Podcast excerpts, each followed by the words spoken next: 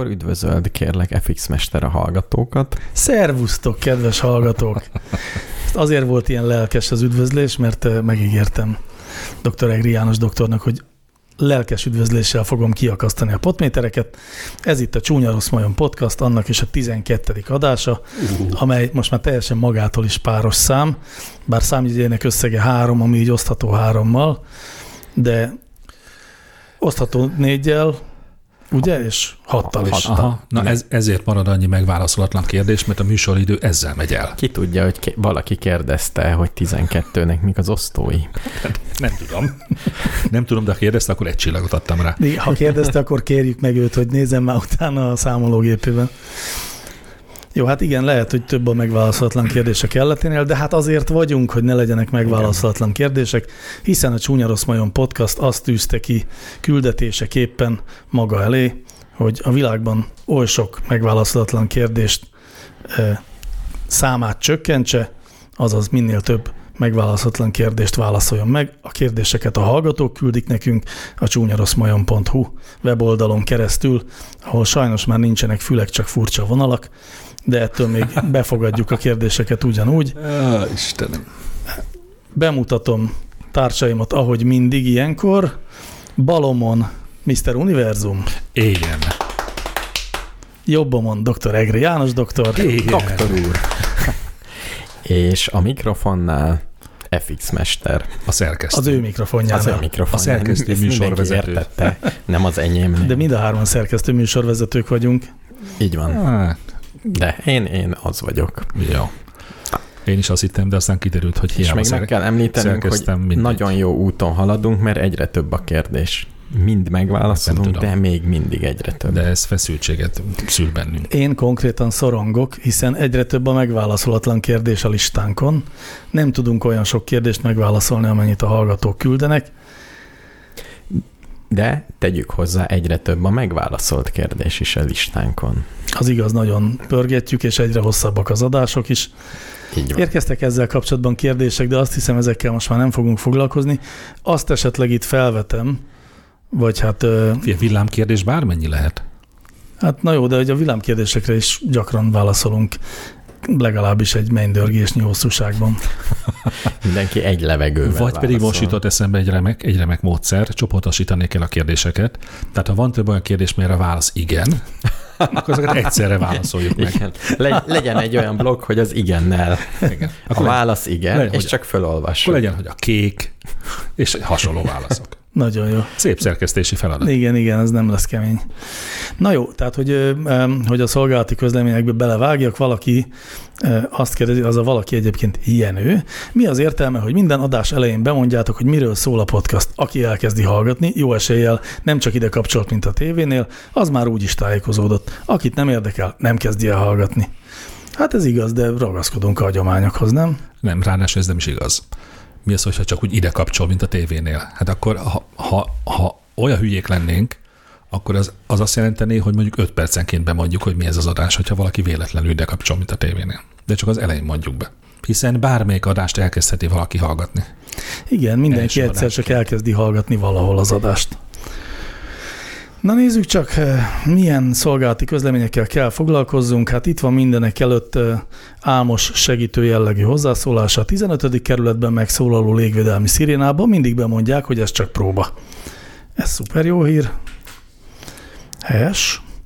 A következő ugyanilyen Na, ha valaki, segítség. na, ha valaki például e- ezt az adást hallgatja meg elsőként, akkor ezen, ezen az el fog rágódni ez a két mondaton. Az igaz, igen, az jogos. Tehát tulajdonképpen említsük meg, hogy az előző adásban volt egy ilyen kérdés, hogy Meg kell hallgatni az mi lehet az is. a sziréna, és hogy vajon Am- honnan tudják a polgárok, hogy ez csak próbariadó. Egyébként a hallgatónak üzenem, hogy csak akkor hiszem ezt el, hogyha hangfelvételt küld nekünk el. Úgy is lehet, az enkorról lehet küldeni, nem? De Balázs 36 segítő jelleggel szól hozzá ahhoz a múlt heti kérdéshez, hogy számítanak-e az ékezetek a magyarban vagy sem. És így hangzik, a kis, kis korú hallgatók fogják be anyukájuk fülét. Ha nem számítanak az ékezetek, akkor a basszatok meg és a basszátok meg ugyanaz? Nem. Azt hiszem, erre csillagot se adtam. Gábor is csak egyet. Érdekes. De bekerült az adásba mégis. Hát mert ez egy Én- szolgálati közlemény, Igen. Én, segítő jelleggel én kiegészíti. érzem a, a szándékot, a segítő szándékot mélyen. Egyébként én is. Mindenképp szólja, amikor véget érnek a szolgálati közlemények, mert a két legfontosabbat még nem mondtuk be. Jó, hát uh, itt van egy nagyon hosszú, mm, nem is nagyon értem, Akkor mindenképpen beszéljünk róla. de valahogy Van a végén kérdőjel? nincs. Akkor nem Ajaj, kell elmondani, Akkor ugye? nem, sajnos. Nem, Akkor ez ugrott. És akkor végül az utolsó kérdés. Szép napot! Milyen kérdésekre ad a doktor úr négy csillagot? Kérdezi egy csillagszemű juhász. Erre például hányat adott doktor úr? Egyet. Nem. Hármat. Nem mondod. De, de. Oh, oh, Erre Gábor adott egyet. Elsült a keze. És, És én négyet. tényleg. Tényleg. Szóval halljuk, doktor úr. Vagy ezt mi is megválaszolhatjuk? Én inkább arra biztatnám a hallgatókat, hogy következtessék ki az elmúlt 12 adó 11 adás végighallgatásával, hogy vajon én milyen kérdésekre adhattam négy pontot. Jó. Jó, FX Mester majd bemondott, ha valamire négy pontot adott doktor úr. Segítek ezzel, persze. Ja. Jó van, na, és Vállalom. nálam ennyi volt a szolgálati közlemények sora. Telegram csatorna. Telegram csatorna. Benépesült a Telegram csatornánk. Egyre másra érkeztek a drága hallgatók oda beszélgetni. Az nagyon jó. Mi beszélgettünk velük. Tehát van Telegram csatornánk. Ha valaki most hallja először, akkor Lehet velünk tisztában. beszélgetni, velem is lehet. Veled nem nagyon lehet beszélgetni. Mit nevezünk beszélgetésnek? Attól függ. Ezt nem tudjuk, hogy milyen álnéven van ott Mr. Új Lehet, lehet, hogy veled beszélgettem. Igen. Jó, ez az egyik, a másik pedig, hogy az egyik hallgató megcsinálta a Spotify-on a zenei listánkat. Igen, Hoppá. és én nem találtam meg. Akárhogy kerestem rá, tehát ott volt a szemem előtt a Telegramra bemásolva, Én nem kattintottam rá. nem lehetett rá kattintani, az Ja. csak egy kép volt. És ilyen, Oh, tehát szerintem ez egy private list talán most még, vagy valami ilyesmi. Ja, hogy meg kéne... Nem. Hát nem tudom, nem tudom, hogy megy a Spotify-on a playlist gyártás, de akárhogy kerestem rá, nem sikerült. Bármelyik lejátszási listát meg lehet osztani. Csak a linket be kell másolni oda, és ha valaki rákattint, akkor ott van. Akkor lehet, hogy az egy, azt megköszönnénk mm, hallgató pajtásnak, hogyha bemásolná a linket. Egy ilyen ígéretet ki lehet belőled előszakolni, hogy a honlapra is kerüljön fel ennek a linkje? Igen, ki lehet erőszakolni egy ilyen ígéretet. Próbálkozzatok. Végül is egy ígéret. Egy ígérettel még sose. Jó. Meg a Telegram csatornánknak is a linkje. Na jól van, én azt mondom, vágjunk bele a Ja. Na, a villám, villám kérdés. kérdésekkel kezdjünk. Eleve a csomó köszönéssel kapcsolatos kérdés van. Mindjárt itt az első imitől. Miért köszönnek az emberek a liftben, amikor ki és beszállnak? Ti visszaköszöntök? Hát azért köszönnek, mert szeretik az embertársukat. Kapcsol- szeretnek kapcsolatba kerülni. Nem, Nem ezért? nem, mert túl közel vannak egymáshoz, és feszélyezve érzik magukat, ha csöndbe kell lenniük. Hát pontosabban, hogyha nem köszönnének, akkor úgy csinálnának, mintha nem vennének tudomást a hozzájuk nagyon Igen. közel levő. Tehát De ilyenkor a nem köszönés ember- az bunkóság. De amikor a villamoson ugyanúgy ott van mellettem valaki, Igen. és mégse köszönök Az nem neki, annyira, hogy hello. de ott nem vagy összezárva vele. Hát dehogy nem, a még, villamoson. még jobban. Jó, de akkor jó össze vagy zárva Budapesten még két millió emberrel. Na, ez itt a kérdés, igen, hogy mi, hol a határ. A lift az, Kicsike. az intim. és csönd van benne. Vagy A amikor, villamos nem olyan intim. vagy amikor bemegyek a bankautomatába, a bank előterébe, ami egy kis hely, és vagyunk ott ketten. Kinyílik az ajtó. Határeset. Hát vagy amikor a bőr és nemi gondozóba érkezel meg, és ott egy szűk váróban négyen öten várnak. Igen. a- Jó napot kívánok! Hát ki hogy van? Soha életemben nem jártam. Nem tudom, mi a szokás. Szó, szóval szerintem ez egy régi szokásból maradt vissza. És én visszaköszönök. Én és is kösz- visszaköszönök. is. És mélyen a szemükbe nézel? Azt nem Egyenként mondom. mindenkivel jattolsz is. Azt nem mondom. Beszállsz a pláza szemükbe? felvonóba. De ha ilyen, ilyen intim szférámon belül kerül valaki, akkor mindig köszönök. Én elkerülem ezeket a helyeket és helyzeteket, melyet nem olyan nehéz. De nehéz lehet. Az összes, nem szállsz be liftbe. Nem szállok be liftbe. Sílift. Ugyan- az tényleg sokkal ugyan- gyakoribb, mint a lift. Ugyan már sílift. Lanovka. Te mindig gyalog mész fel? Egyrészt mindig gyalog. Például nem jársz fodrászhoz? Ott van lift. Sílift. Minden fodrásznál van egy lift. Lan- Lanovka. Haladjunk. Ugyanis van még egy kérdéssel, vagy köszönéssel kapcsolatos kérdés, ez valóban villámkérdés, hiszen nagyon egyszerű. Bezzeg, aki kérdezi, az Loloi, Lolui, Lalui, Hát Ha- valahogy így Ha én lennék a szerkesztő, az álneveken feltett kérdéseket kihagynám az Na adásba. jó, de Én- akkor nem lennének kérdések. Mindegyik helyére Kovács Jánost mondanék. Mondom inkább a kérdést. Amikor azt mondjuk köszönéskor, hogy csókolom, valamilyen néni bácsi, akkor mit csókolunk? Egy csillagot adtam rá. Mert hogy annyira nyilvánvaló a válasz, ugye? Persze. Mond? Az orcáját. De hogy is. Jó, ha férfi mondja nőnek, akkor a kezét nyilván. Minden esetben a kezet csókolom. Kezeit csókolom kifejezés rövidítés a csókolom. És akkor a gyerekek miért így köszönnek a bácsiknak? Hát mert kezet csókoltak nekik régen. és a néniknek? A néniknek is kezet A csókoltak. gyerekek? Igen. Hát Az apukájuknak, figyelj, Karintinál. Karintinál még olvashatsz ilyet. És egy lány is kezet sokolt az apukáján. Bizony, igen. Ó, oh, Úgy van. kemény idők lehettek azok. Hát ez van. De érdekes korlátot, ez már amennyiben ez igaz. Én nekem ez egy nagyon kedves kérdésem, hogy most következik. Villámkérdésnek szánom, Csiga kérdezi. A négyes metró első lámpája miért világít? Hogy jól lásson a metrót vezető robot? Erre is egy csillagot adtam. Mert? Túl nyilvánvaló? Nyilván nem a robot, hanem a kamerán nézik Kik? a központban. Minek? Azért ott figyelni kell. Bármi megtörténhet. Hiszen robotokról van szó. Biztos, hogy ezért. Én meg szeretném felhívni a figyelmét a hallgatónak ifjúkorom kedvenc felvilágosító kampányára, amely úgy hangzott látni és látszani. De tehát ugye azért világít, hogy a, Hogy aki ott van, az lássa az alagútban időben. tevékenykedő robotok Egyébként, el igen, tudjanak igen. ugrani. egyébként ez is le, igen. Tehát bárki Ja, ja, van persze. véletlenül az alagútban, az lássa. Be van dugva a füleme, hallgatja Igen, a csúnya rossz majmot. Ugyanúgy, ami miatt dudál egy, egy Igen. csodálatos vonat. Amikor azt nem Igen. kell, hogy hallja a sofőr, hogy dudál. Nem azért A, dudál. anélkül is ugyanolyan jól megy. Én egyébként azt gyanítom, hogy a, a négyes metró elején vannak szenzorok, mindenféléket néznek, és biztos vannak optikaiak is. És azoknak nem árt, hogyha van egy kis világítás. Akkor már nem lenne egyszerűbb nem optikai szenzorokat felszerelni? Hát Lehet, hogy drágábbak a... És egy fényszóró, az se olcsó. De Az, Az olcsó. Akkor jó. Akkor ezt megválaszoltuk. többszörösebb. Többszörösen. Igen. Több, több jó válasz is van. Lehet választani. Na jó, egy könnyű kérdéssel folytatnám, de nem tudom, hogy könnyű kérdése, csak én így tippelem. Péter kérdezi Hódmezővásárhelyről, a YouTube jó zenét csinált? Hol helyezkedik, hol helyezkedik el a jó zene, rossz zene skálán? Bár megszólítva érzem magam, de nyugodtan válaszoljatok ti is. Legfeljebb elmondom, hogy hibáztatok, vagy nem. Én félek elsőnek válaszolni, de akkor Én, majd én Mr. szívesen. Univerzum. Na, Nulla, melyik, mi legyen a skála? Nulla, tíz, jó? Jó, Nulla tíz. Tehát van nulla és tíz. A nulla az a trágya szar fostalicska. tíz van, a pedig tíz a, meg. abba.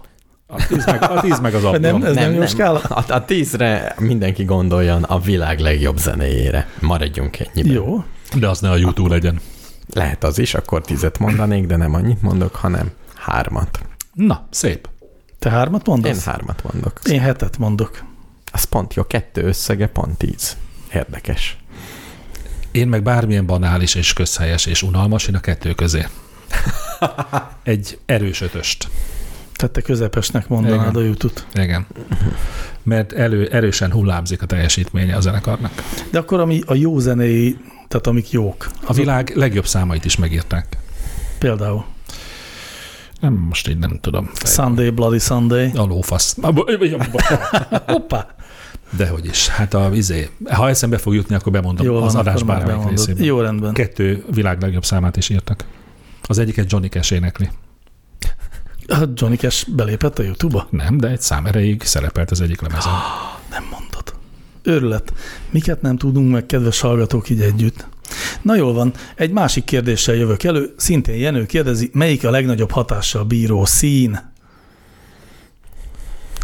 Segítek a kedves hallgatóknak, Tomi négy pontot adott erre a kérdésre. Nem mondod. De Hoppá! kezd kialakulni az a, az, az állapot. Már tudjuk. Mindig Tomi más. össze-vissza adja a Nem, pontokat. nem, csak nem mindig ugyanazon motivációs síkon mozgok, amikor a csillagokat osztogat. Egyébként nem csillagok, Nem, hanem, eleve hanem- ki az a Tomi? hanem én erős paprikákat adok, nem csillagokat. Erős paprikákat adsz, igen. Valamiért az én csillagjaim erős paprika alakúak. Én meg villámokat Így van. szórok. És minél több, annál jobb. A csillagokat én adom. Na de, foglalkozunk a kérdéssel, Igen, és és melyik a legnagyobb hatással bíró Eszembe jutott, szín? csak azért adtam négy csillagot rá, hogy elmondhassam, hogy ez a kérdés nem jó. Mert minden szín, tehát nincs, nem, nem tudjuk nem tudjuk sorrendbe állítani a színeket, sem hatásuk, sem szépségük. Attól függ, milyen Sem. hatásuk van. Hát ez az, hogy mi, hatásukra hát millióféle hatása lehet színeknek. Például, hogyha az étvágygerjesztés szempontjából néznénk őket, akkor van étvágygerjesztőbb és kevésbé De étvágygerjesztő van, akinek szín, nem? a másik az étvágygerjesztő szín. nem, nincs. Egyébként ez objektív. Nem objektív. Mérik.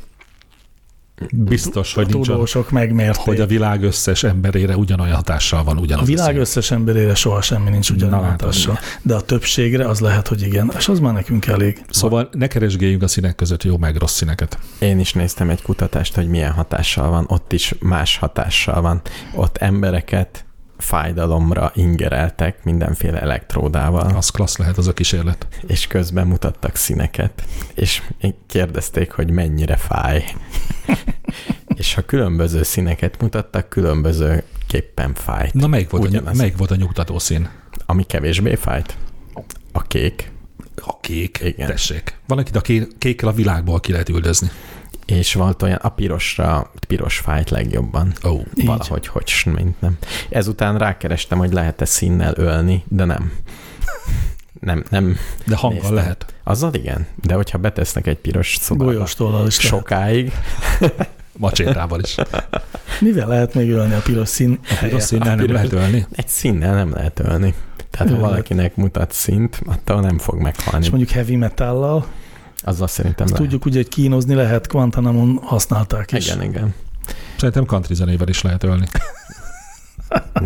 De ez, kom- ez, ez Már akit. komolyan érdekelt ez a kérdés, hogy fáj egy szín. Érdekes. De ak- de akkor az én elméletem az igaz, hogy nincs ilyen objektív kísérlet, mely kimutatta volna, hogy egy szín fáj.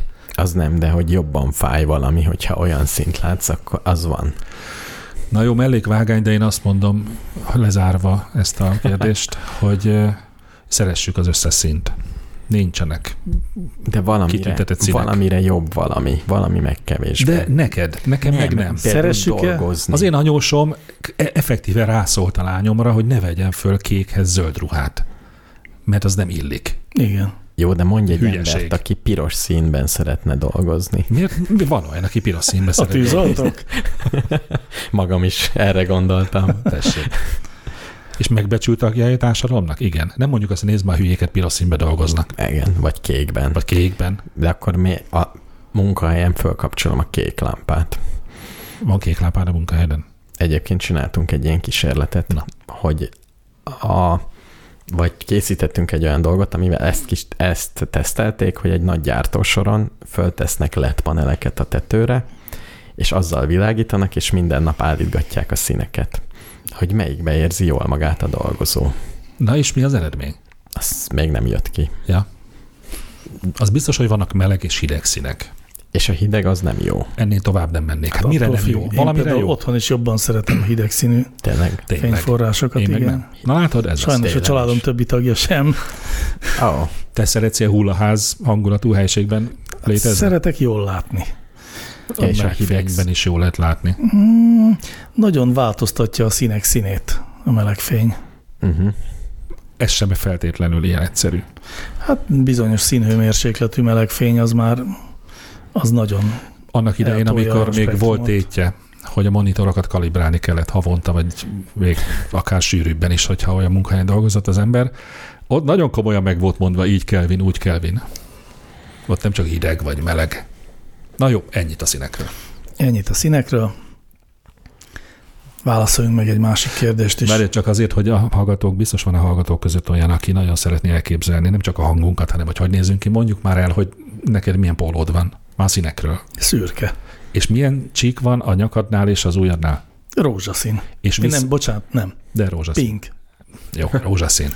Ne vagánykodj itt. Visszavonom azt, amit adás előtt mondtam, hogy nem tetszik, tök jó ez a póló. Na, köszönöm szépen. Akkor a többieknek is beszéljünk egy kicsit az öltözetéről. Én borzasztóan vagyok fel. Egy nagyapa Szintén kardigánban vagyok. tűnik ebben a meleg fényben. Szürke-fekete, Igen. Egy viszont a- a friss frizurád és frissen igazított szakállad fantasztikusan. A frissen igazott szakállam az nem igaz, de köszönöm. Kicsit túltoltad, de fodrásznál voltam ma reggel. Igen, az Ó. látszik. Csak így tovább. Köszönöm szépen. Mr. Univerzum, Én a Leisure civilben. Leisure civil Én otthonkában. rádióhoz, rádióhoz öltöztem. Meg te itthon vagy. Én mindenhol Mi itthon vendégségben vagyok. Az vagyunk. univerzum mindenhol otthon van. Jó. Doktor Egriális doktor is mindenhol otthon van. FX mester pedig mindenhol vendég. Mindenhol vendég. Ezért öltözik ilyen szépen. Így. Na kérem szépen, Jenő, már megint Jenő, Jenő nagyon sok kérdéssel bejutott a mai adásba. De sokféle jenő van. Az lehet, hogy ez mind más Jenő. Jó. A kérdés így hangzik. Jó unatkozni? Szükséges egyáltalán? Azt mondják, hogy gyerekkorban az kifejezetten jó hatással van a gyermek kreativitására, hogyha unatkozik is. Felnőtt korban nem tudom, hogy ez így van. Tehát gyerekeknek jót tesz, hogyha néha betesszük egy fehér szobába, ahol nincs se játék, se semmi. Vagy egy feketébe. Nem. Vagy egy- Egyébként nem ez a egyébként Vekerdi által is elő, előszeretettel hangoztatott mondás. Hanem az, hogy, hogy ezek az ilyen szokásos cselekvéseiből, ami egyébként a fantáziáját nem különösebben mozgatja, mint a tévézés, telefonozás, abból igenis ki kell mozdítania, és igenis unatkozzon, amikor arra hivatkozik, hogy de hát így unatkozik. Az tök jó, mert hogy így dolgozik az agya azon, hogy na jó, akkor most mit csináljak, mit csináljak. Így És egy idő után megtalálja. És ezt például az én családomban, ezt aktívan gyakoroljuk ezt a, ezt a dolgot, igazi fasisztoid módszerrel csináljuk ezt egyébként, bezárjuk őket egy fehér szobában, Ajtó nem, bezár, vile, lekapcs. nem, de hogy a telefonjuk minden nap délután 14.30 és 16.30 között elpusztul. Ezt, ezt bevezetném egész országokban, hogy legyen két óra szünet. És ez csodálatos egyébként, Ez hogy a- 14 óra 31 perckor megjelennek a földszinten. Apa, dumálunk! Én sütni akarok valami sütit, én pedig besminkelem magam megint. Ezt te szoktad mondani? Nem, ezt ők szokták mondani. Én majdnem soha nem sminkelek. Szóval az unalomnak az a szerepe, hogy adjon egy kis feszültséget, hogy valami újat, újat keressél. De magába benne lenni nem nagy élmény, és nem is visz előre. Hát de, pont, de azért visz előre, mert hogy nem nagy élmény benne lenni. Tehát ki akarsz belőle kerülni. Ezért kitalálsz valamit, amivel szórakoztatod magadat. És, Szerint és nem várod meg, hogy mások szórakoztassanak, hanem neked kell valamit kitalálni. Ez a jó benne. Én kurva so, nagyon sokat unatkoztam gyerekkoromban. És nagyon jó dolgokat találtam ki. Mondanál egy-két példát? Végtelen messzeségbe el tudok dobni egy kártyalapot. Ó, De nagyon jó vagyok benne. de az abban, az, az menő volt már, mint hogy ezt az ember gyakorolta. Á, Mint hogy nem Ugye jártam társ. kártyanaptárt gyűjtöttünk, Igen, igen. és azzal, és Azzal aztán az ember összeragasztott három-négy kártyanaptárt is, De azzal, az minden, sokkal jobban lehetett azzal dobni mindenki tud. Az igaz. De majd a gyakorlati előadással Jó, hát versenyezhetünk, én is jól dobok kártyát. Én meg voltam katona. Jó, na akkor. És ha valahol unatkoztunk, na az az volt. Ú, Hát ti. Ja? Vagy illetve, tehát aki katona volt, Állj, és nem én hagyjuk voltam. a katona történetet. Jó, jó, igaz, jogos. Még én akartam az unatkozáshoz valamit mondani, hogy szerintem meg az unatkozás az egyfajta kényszer, arra kényszerít, hogy saját magunkra figyeljünk. Tehát ne a külső ingerekkel foglalkozzunk, hanem egy kicsit magunkba forduljunk már, mint hogy hát jobb hiány úgyse tudunk más tenni, és ilyenkor az ember szembenéz a gondolataival. De ez inkább a felnőttekre vonatkozik. Igen, igen, ez a felnőttekre vonatkozik. A Bár gyerekeink inkább gondolom, hisztiznek olyankor, nem magukra figyelnek. vagy nem csinálnak semmit. Olyan nincs. Azok talán a kamaszok. Vagy a felnőttek. Azok is csinálnak valamit. Mindig olyan nincs, hogy valaki semmit sem csinál. Ugye például, ha az ember magyar és unatkozik, akkor mit csinál? Iszik, Nem. Az a második. Előtte tévét néz. eszik. Ja, eszik. Eszik. Mi Igen. eszünk, persze, hogyha Unalmunkban unatkozunk, eszünk. azonnal lenni kezdünk. Érdekes, én nem.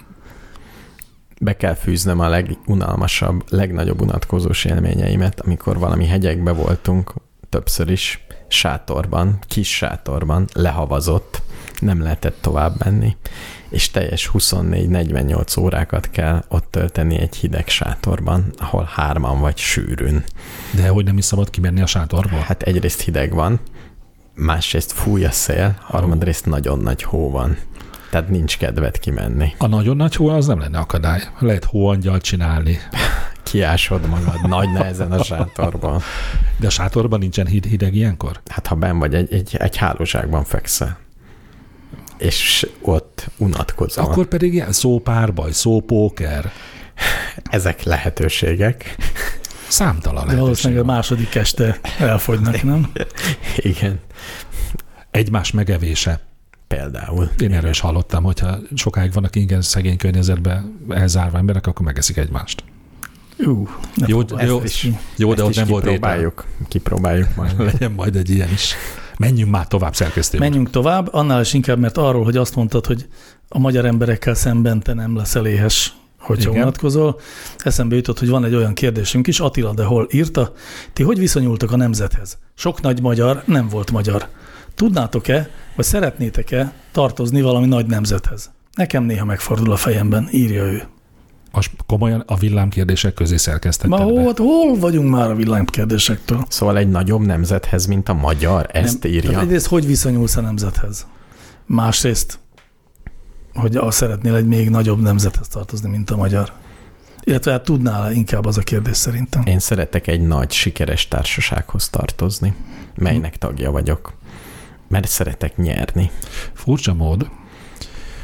Valahogy az emberekben van egy beteges vonzódás ahhoz, hogy vesztes közösségbe is tartozzanak. Nem azért, de ha választani kell, nyilván nem a veszteseket választják. De hát nézd meg ezt az országot, melyben mi élünk. Hát ebből csináltak, hogy mondják ezt? FX Mester. Te tudod az ilyen szavakat. Erényt ebből kovácsoltak, erényt. hogy, hogy minket a jóisten folyamatosan pofoz.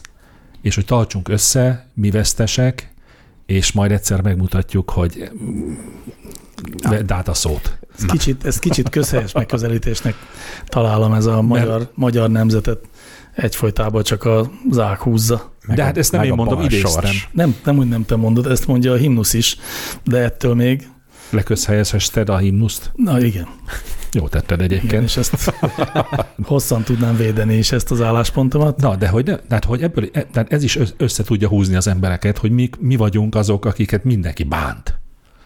Hmm, én, én nem ebbe a csapatba. Hogyha látom, Én se. ha szurkolni Én kell, és látom, hogy a másik nyer, inkább átpártolok. A fiam ugyanez. Tényleg? A fiam gyerekkorától kezdve ugyanez.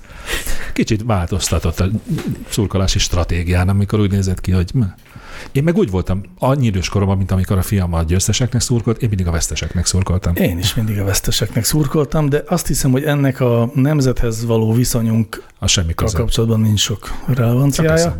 Még egy picit a nemzetnél Na, ragadjunk le. Az jó Én nem, én nem nagyon tudom a, a definícióját. Azért lenne pedig érdemes tudni, mert hogyha megnézitek, hogy a napokban bemutatott új nemzeti alaptantervben milyen mondatok vannak a nemzetről, Ó, pedig el meg a nemzethez olvasni, nem, tartozásról, nem időm. akkor mindenképpen azt gondolnátok, hogy ha ez ennyire fontos, akkor csak jó lenne tudni, hogy pontosan mi is ez a nemzet, és miért olyan rohadt fontos, mert mind a történelemtanítás, mind a, a magyar tanítás új rendje az úgy, úgy szól, hogy, hogy annak erősítenie kell a pozitív nemzettudatot. Na jó, de akkor a Mhm. nemzeti alaptanterv nem tér ki a definíció tisztázására, hogy Hát ezt nem tudom. Én azt gyanítom, illetve hát igen, attól félek, hogy lehet, hogy nem.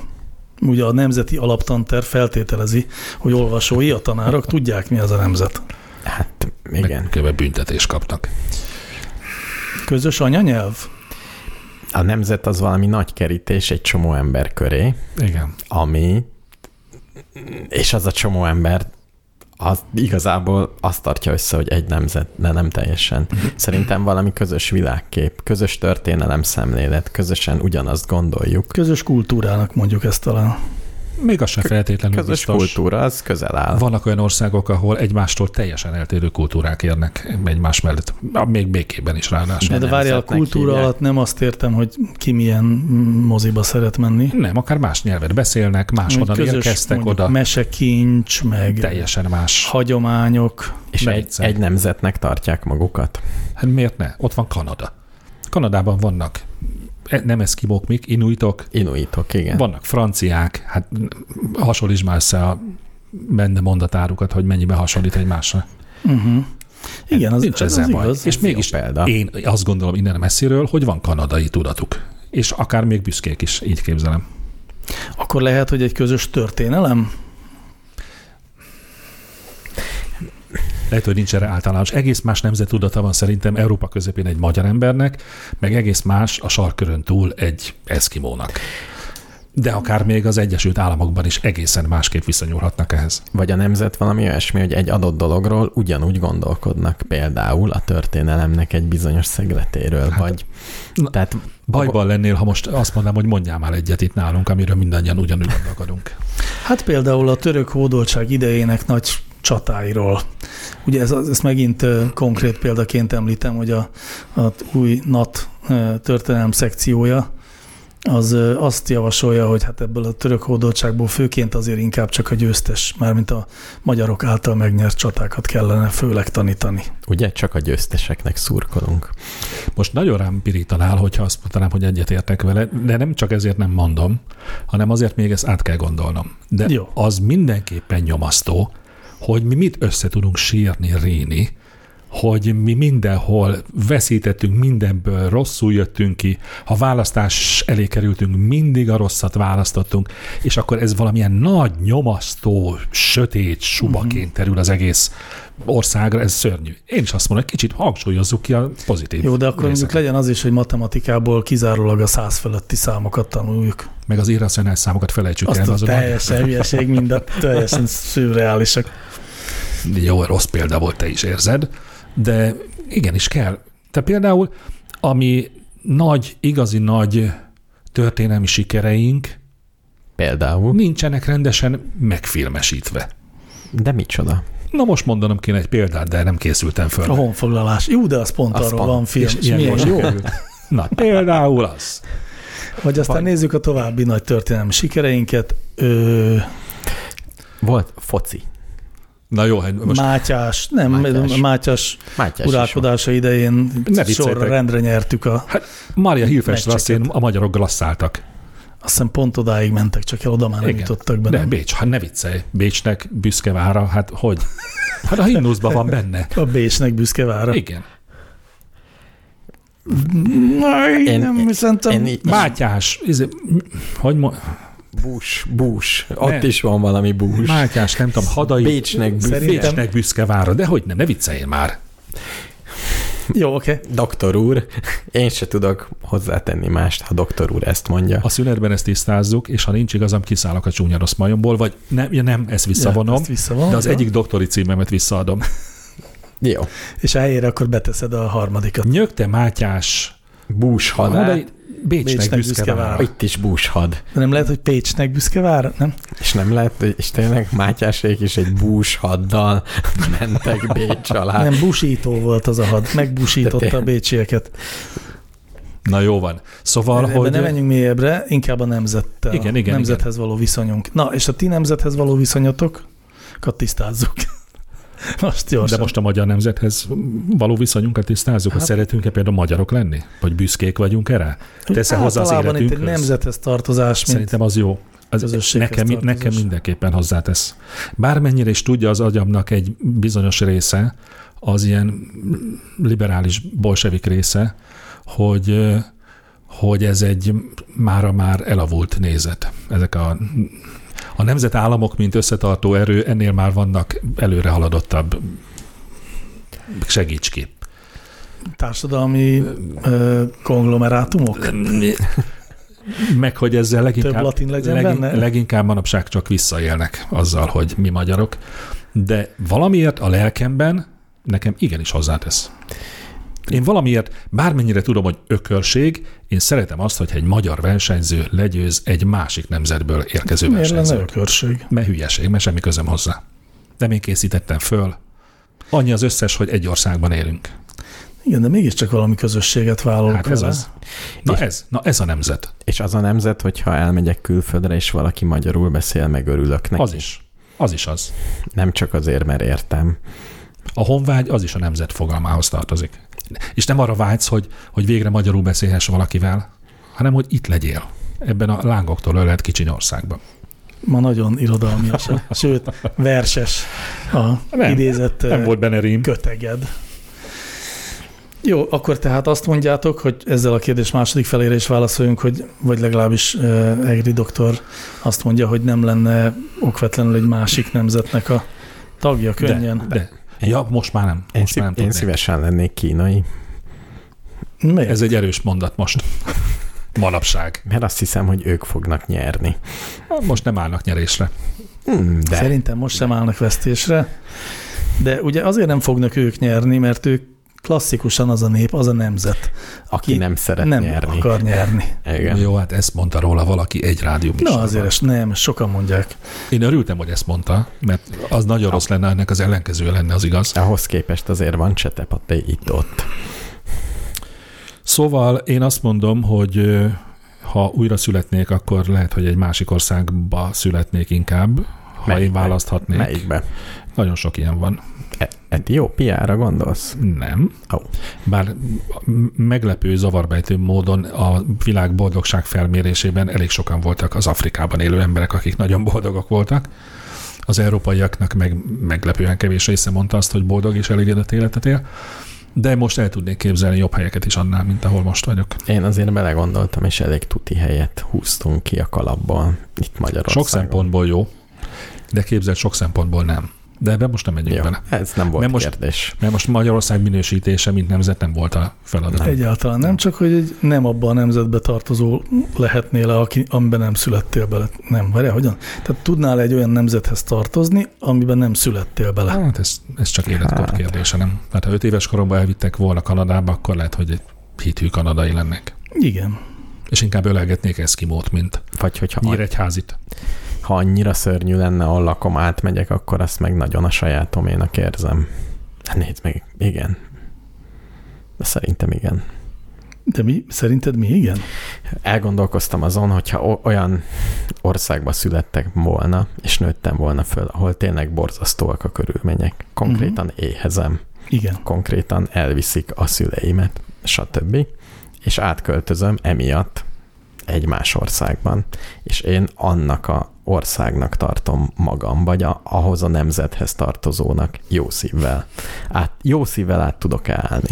Hát Szerintem jó szívvel nem. igen, csak hogy ugye a, a kulturális közegbe beilleszkedsz úgy, hogy te nem ugyanazzal a package érkezel, nem ugyanazzal a csomaggal Igen. érkezel.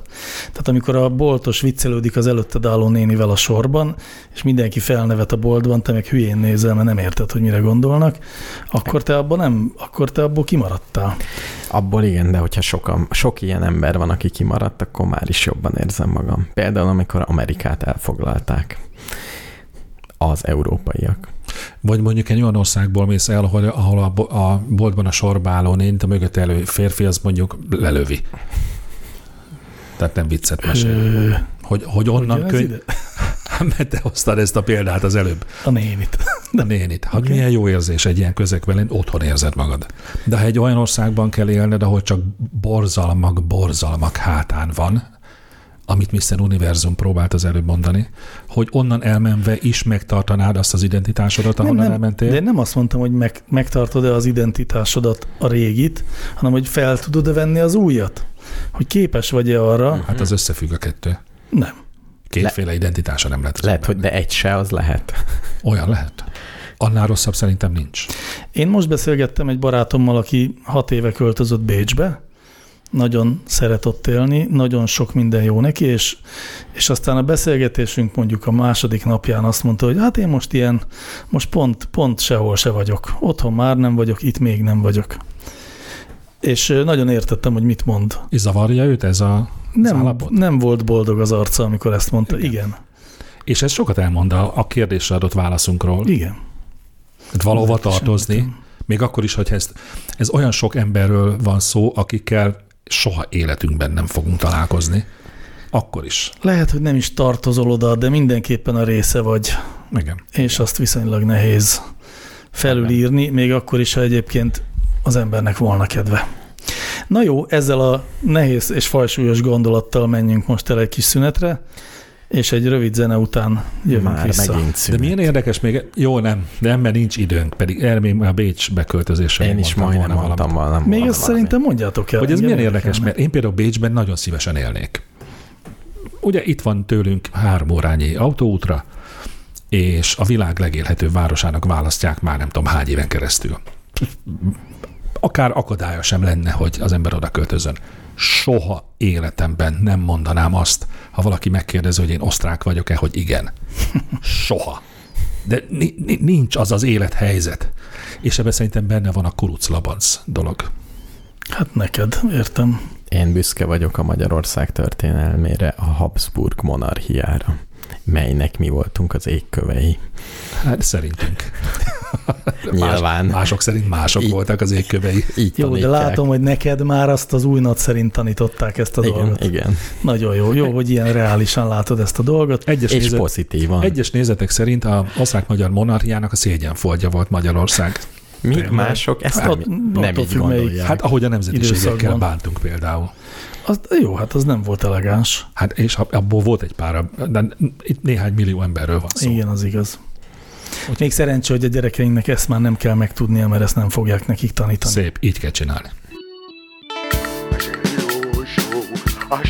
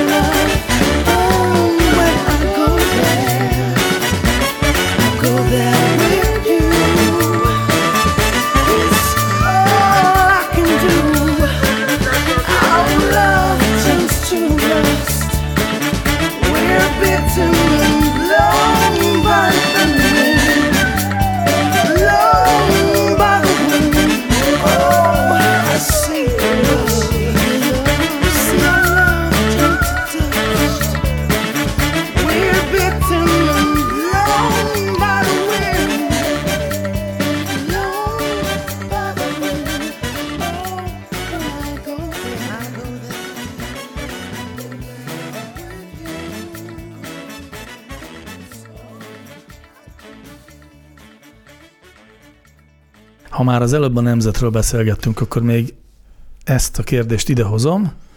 Tamás kérdezi, honnan és milyen mélységben kell, lehet a külön híreit feldolgozni? Csak körülöttünk levő országok? Ujgurok, Ukrajna, Venezuela, Kolumbia, Hongkongi tüntetés, Pakisztán, indiai villongások, Tajvan, Szudán, Myanmar, Trump? Mennyire napra készen? Milyen forrásból? Hú, de sok kérdés. Mennyire legyünk tájékozottak a világban? Szerintem minél tájékozottabb vagyunk, vagyunk a világ dolgai, illetően annál könnyebben álljuk meg a helyünket a világban. Te napra kész vagy Polinézia belső Nem ügyeiből? ezt mondtam, de, De, de de törekszel rá? törekszem rá. Igen. Uh-huh. Akár tudatosan is. Na és honnan szerzed a polinéziai ügyekkel kapcsolatos híreket? Első kézből nem tudok, ezért csak másod-harmad kézből. Nem tudsz olvasni poliné- polinézul. De például én nem az az index olvasó vagyok, aki az 50 kilométernél messzebb történő hírekről szóló cikkeket nem olvassa el, hanem elolvasom őket.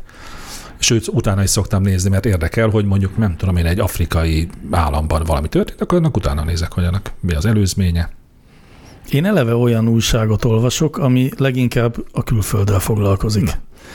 Nem azért, mert nem tudom miért, nem sznobizmusból, hanem mert az, azt hiszem, hogy valahogy reálisabban lehet róla beszélni, vagy nem tudom. Amit itt, itthon beszélünk az itthonról, az nem jól megy nekünk, nekünk újságíróknak. Fénykoromban, amikor még HVG-t olvastam, a magyar cikkeket, magyar országról szóló cikkeket nem olvastam el, csak a többit, viszont azok lenyűgöztek, Igen. hogy Afrikában lemondott a nem tudom ki, és ez és ez történt, rettentő érdekes. Egyébként is könnyebb magunkat elhelyezni ilyen. Olyan nagyon fontosnak érzi magát mindenki, mert hogy mindenkinek a saját problémája a legfontosabb, a saját céljai a legfontosabb, ami egyébként normális is. De sokkal egészségesebb viszonyba tudsz kerülni még saját magaddal is, hogyha egyébként látod, hogy a világban mennyiféle dolog történik, hogy én egyszerűen mondjam ezt. Igen, és hát Érdemes. az összefüggések, a nagy világpolitikai összefüggések, azok nagyon könnyen magyarázhatják a saját helyzetünket is, a saját fontosságunkat, az egyes lépéseink fontosságát. Mondjuk a magyar miniszterelnök politizálását egészen más kontextusba teszi, hogyha az Európai Unió felől nézzük, az európai pártcsaládok felől nézzük. A leghasznosabb az lenne, hogyha nem is csak a messzi országokban ilyen nagy hatású dolgokról szóló cikkeket olvasnánk, hanem mondjuk lenne rá bármi apró lehetőségünk arra, hogy mondjuk megismerjünk embereket. Etióp embereket, indonéz embereket. Na, az segítene sokat. Mert az, hogy az indonéz elnök éppen mit csinált, az mondjuk annyira nem érdekes talán. De erre nincs lehetőségünk, csak a vágyaimat próbáltam a mikrofonba De pont ezért tartunk újságírókat, hogy ők szépen ezt körbenézzék, le, összefoglalják, De tudod és én mi? reggel egy kávé mellett elolvasom. De ez megint egy olyan világ, ami vagy létezik, vagy nem létezik, amit ezen keresztül kapunk. Nehéz ügy ez. Nehéz ügy. Azt mondod, ezt sokszor mondod egyébként, hogy igazándiból a világot csak úgy lehet megismerni, hogy te saját magad, a saját szemeddel Igen. nézed, és aztán te magadnak párolod le a te valóságodat. És ezért vagyok szomorú, mert erre semmi esély Igen, erre nincsen esély az embernek, így nem lehet élni. De nem, csak, te, nem teljesen csak ezt mondod, mert vannak olyan emberek, kikre fölnézel, és elhiszed, amit mondanak más országokról. De nagyon kevesen vannak ilyenek. De azért ez is egy jó Ha megoldás. nullánál többen vannak, akkor már mégiscsak elfogadsz más Nyilván én is. véleményeket. Jobb hiány ez kell, hogy elfogadjam. Akkor már csak azt kell megmondjuk, hogy és milyen forrásból tájékozódunk, az ezek szerint viszonylag szélesebb körű külhoni érdeklődésünket kielégítendő. Én furcsán tájékozódom, mert teljesen véletlenszerűen az internet legeldugottabb sarkait szeretem föltúrni, és ott egy nagyon kis részt megismerni jól. Ami a, nem a teljes ismerete az egész világnak, de egy nagyon érdekes kis szelete. Tehát, és ott lehet találni olyan szeretek eh, külföldi cikkeket olyan nyelven olvasni, amit nem ismerek, meg nem angolul van, és csak Google Translate-tal lehet elolvasni egy helyi alaszkai újságnak a cikkeit, hogy mi a problémájuk az ottaniaknak. A Google fordítóval lehet értelmesen idegen nyelvű, Egy kis rutinnal, igen. Lehet, Lehet- tényleg. lehet, hogy így még, így még közelebb kerülsz a valósághoz, mintha egy azon a nyelven beszélő újságíró a saját maga gondolatain átszűrve mesélne el, hogy mi történt ott. Jó, jobb. a Igen, de az is lehet, Igen. hogy a te fejedben létező világkép az egy a valóságnál sokkal viccesebb és szürreálisabb világot takar, hogy miért ugrálnak vízilók az Antarktiszon például, ezt sose fogod megérteni, de lehet, hogy nem is vízilovak, hanem Igen, Vagy nem hiszem el. Dugongok. Ki lefordítja, hogy vízilovak, és nem hiszem el, pedig tényleg vízilovak voltak. az antarktiszi harsona hazudik. Ezek milyen jók, ezek a helyi újságok. Ha lenne időm, csak ilyeneket olvasgatnék. Szóval beteges nem, de nagy, meglepően sokan vannak azok az emberek, akik nem, hogy a külföldi országok dolgairól nem tudnak, de még arról sem tudnak, hogy abban az országban mi történik, ahol élnek. Úgyhogy én mindenképp arra biztatnék embereket, hogy tájékozódjanak. És honnan? Hát ha csak azon a elferdített csatornán is, amin egyébként keresztül én is tájékozódom, még az is sokkal többet ér. Mint az, hogy a saját kis hülye világába berekedni, hmm. és akkor azt gondolni, hogy egyébként az egész világ olyan, mint amit ő kartávolságban érzékel. Ajánlom az azonnali hút, válasz online Ezzel a kettővel itt Magyarországon el vagy. És hogyha meg igazán akarsz, akkor meg nagy, nagy nemzetközi újságokat kéne olvasni. Érdekes, Röviden hogy ez ezt mondtad, mert én is az azonnal itt mondtam volna, nekem az az új kedvenc lapom, amennyiben az egy elsősorban külpolitikai fókuszú, vagy kívülről idefele nézegető újság, és olyan, mint amilyen az Index volt, amikor még internettónak hívták, vagy mondjuk nem sokkal utána, ez szabadszájú, pimasz, kicsit Többször ráspolyosnak, vagy reszelősnek mondjuk ezt az olyan, tehát nem, nem finomkodó, Karcos. karcos, ezt a szót kerestem, köszönöm szépen. Szóval, hogy ilyen, nagyon ajánlom kipróbálásra, ha valaki azt gondolná, hogy ez valamilyen valamilyen oldalhoz inkább húzó, inkább konzervatív, vagy inkább túl baloldali, akkor, akkor ez szerintem nem lenne igaza, ez eléggé centrista hagyományú lap, akiről egyébként azt lehet tudni, hogy inkább a konzervatív oldalról származó, vagy érkező újságírók írják, de például most kezdett, vagy most jelent meg egy cikke ott a Mérce című baloldali lap egykori főszerkesztőjének. Szóval, hogy széles merítéssel dolgozik. Többször elhatároztam, hogy elkezdem olvasni, de valahogy még nem került rá sok. Az a trükk. de akkor azt mondod, hogy kezdjem el. Sőt, az a trükkje, hogy ne, nem kell elkezdeni az azonnalit olvasni, hanem csak egyből elő kell fizetni az ő, mármint, hogy meg kell, rend, hogy mondjuk ezt subscribe-olni kell, ez a helyes kifejezés, van.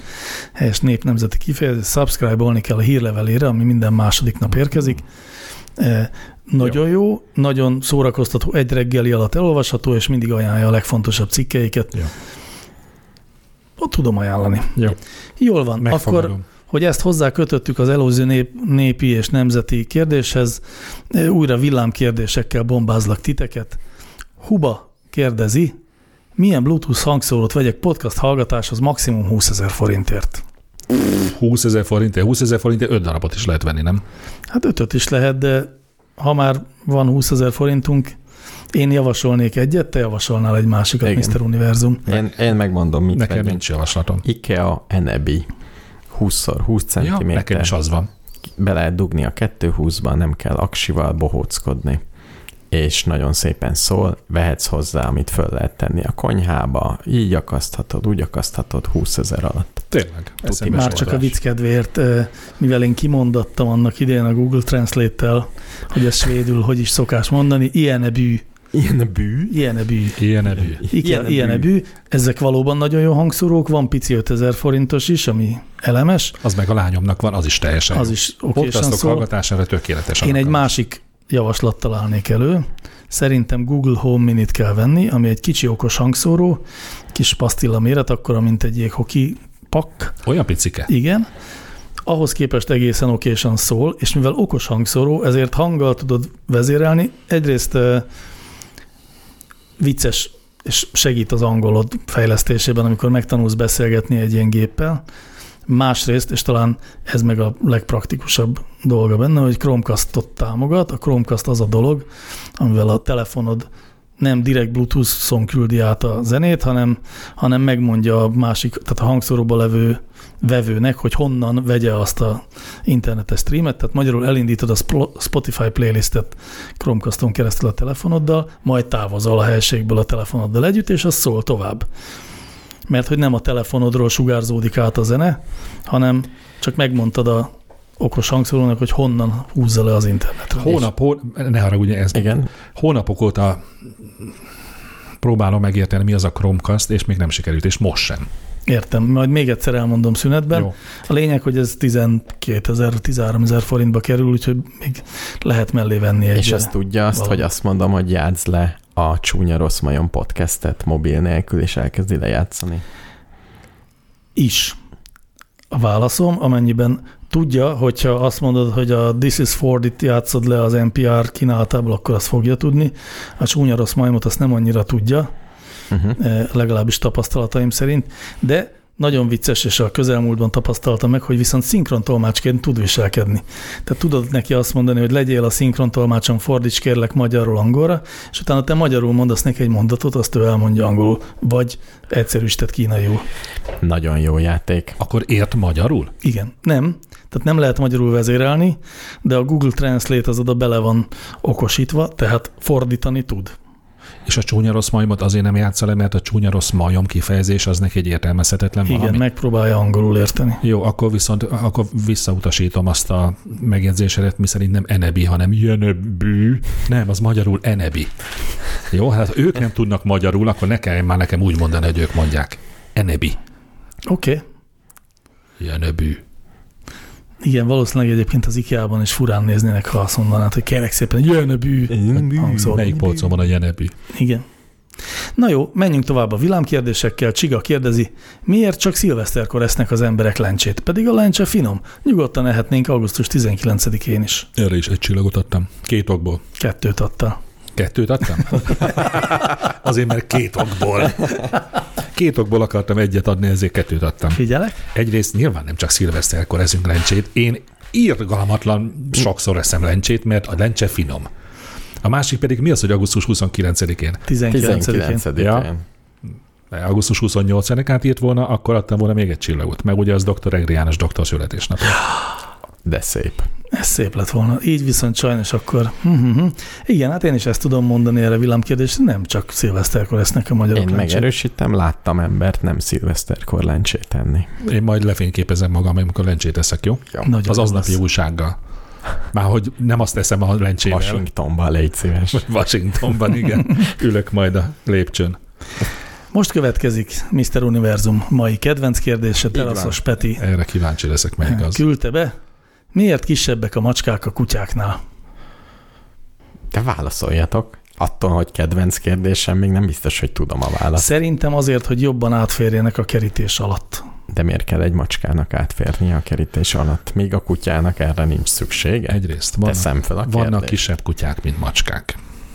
De általában. Ja, Vegyünk egy nagy általában. átlagot. Ja, hogy egy átlag kutya, macskát. egy átlag macska. Egy átlag, úgy tekintsük most így. Mert gondolkodnom kell. Úgy ne, nehéz, nehéz. Mi villámkérdés?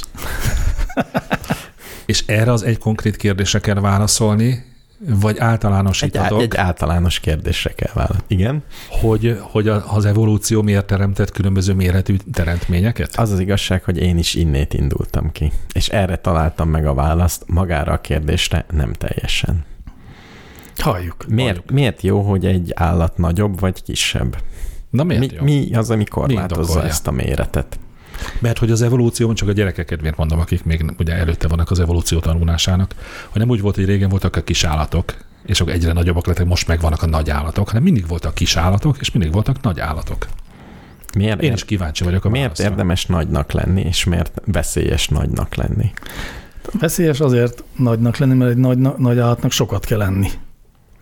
És pont nem ez, pont kevesebbet. Tényleg? Fajlagosan? Igen. Igen.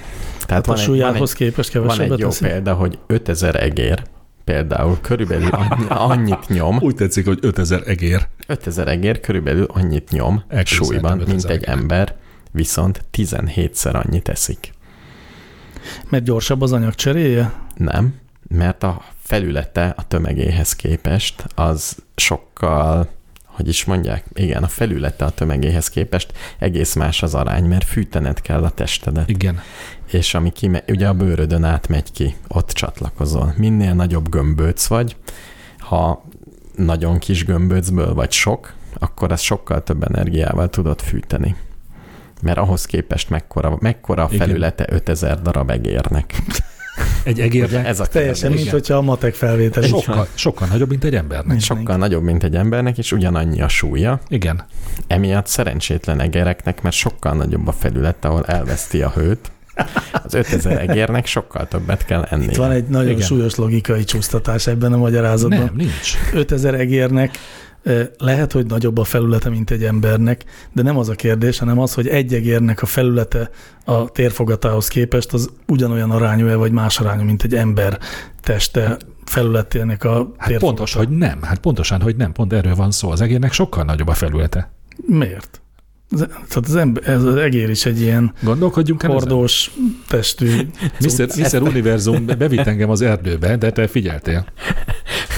Még egyszer a tételmondatot felolvasom. 5000 egér annyit nyom súlyban, Igen, mint egy mint ember. egy ember. Ez oké. Okay. Viszont 17-szer annyit eszik, Világos. tehát a felülete is sokkal több. 17-szer annyi. De itt, a, igen, tehát a tízegyszer Felül- annyit teszik, tehát a felülete sokkal több. Itt Szerintem nincs igen. összefüggés a Jó, két de- mondat rész között. Nincs összefüggés, de erre utal a következő mondat, melyet igen. Egy egér, ez az egy egér a súlyának körülbelül negyedével megegyező mennyiségű élelmet fogyaszt el naponta, mely többnyire a testének fűtésére megy el. Aha. Jó, Igen. ezt értem. Ez az oka többek között annak, hogy hideg éghajlaton inkább nagy testű állatok élnek. Gondolkozzunk ezzel, ezen el. Miért kell egy egérnek megenni az súlyának a Megvan, negyedét? nem a felület az érdekes, Nem. hanem az egér középpontja, Igen. mert ugye a legforróbb része. Az A sokkal közelebb van a külvilághoz, mint egy elefánt legbelső pontja a külvilághoz. nagyobb a szigetelő anyag. Sokkal könnyebb, egy egér sokkal könnyebben kihűl. De, Bennem, bennem mélyen elrejtett hobbi biológus felsikoltva kérdezi, hogy miért is a középpontja a legmelegebb egy állatnak? mert kívül hideg van, azt feltételezzük. Vastagabb a bőre. De miért is középen hordja a kájhát? Ha kívülről jön a hideg, tehát a hőcsere a felületén van az állatnak. A hőcsere a felületén van, de a hőtermelés az meg valahol, ami nem biztos, hogy középen van.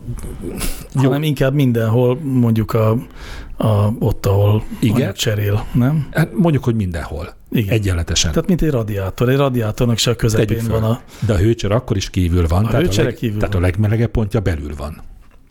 Hát Könnyebben vagy, kihűl vagy, egy- vagy közép.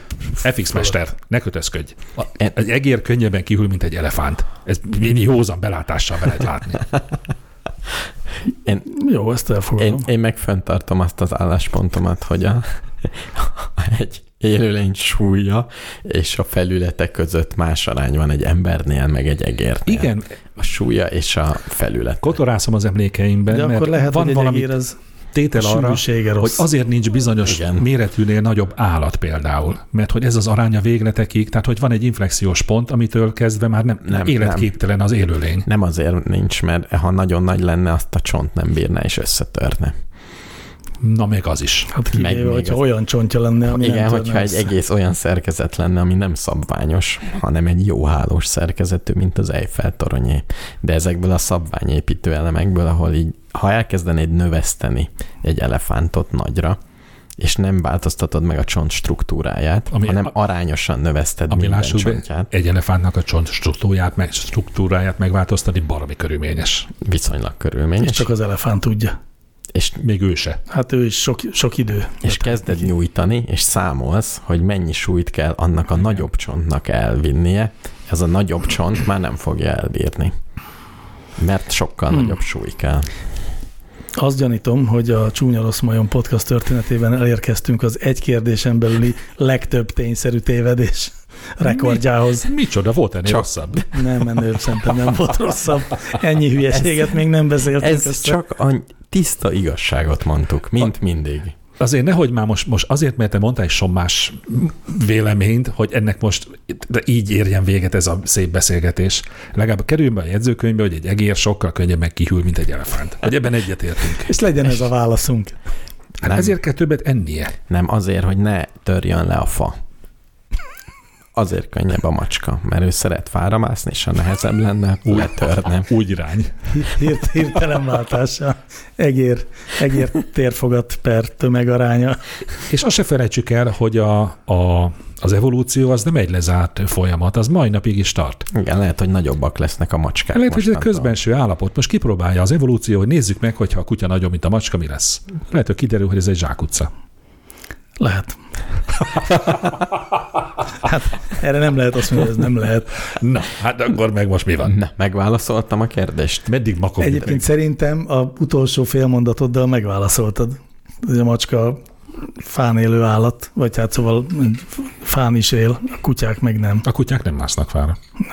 Én láttam olyan ezért kutyát lehetnek egyébként, nehezek. ami fára mászott, de jellemzően az életmódjukhoz nem tartozik szervesen a fáramászás, míg a macskák előszeretettel lesznek madártojást, amit a fán találni. Úgyhogy ezért van értelme annak. Még az egy kicsit problémás nekem, hogy akkor a macskának a közeli rokona a hiúz, vagy a párduc, az miért nagyobb, mint egy kutya? Vagy a macska miért akkora lehetne kisebb is, még jobban tudna fára mászni. Gyerekkorában a macska sokkal kisebb. És akkor miért nő meg? Hisz akkor nagyobb ágakra Igen, mászhat, csak a kicsik letörnek. mert a macska az megeszi a, tudom én, a nagyobb madarakat is. A mókus meg nem. Én már csak dúdolok magamban. Mit dudolsz? Valami jó zenét? Jó, én mindig jót. És YouTube. Egy kis YouTube végre. Na jó.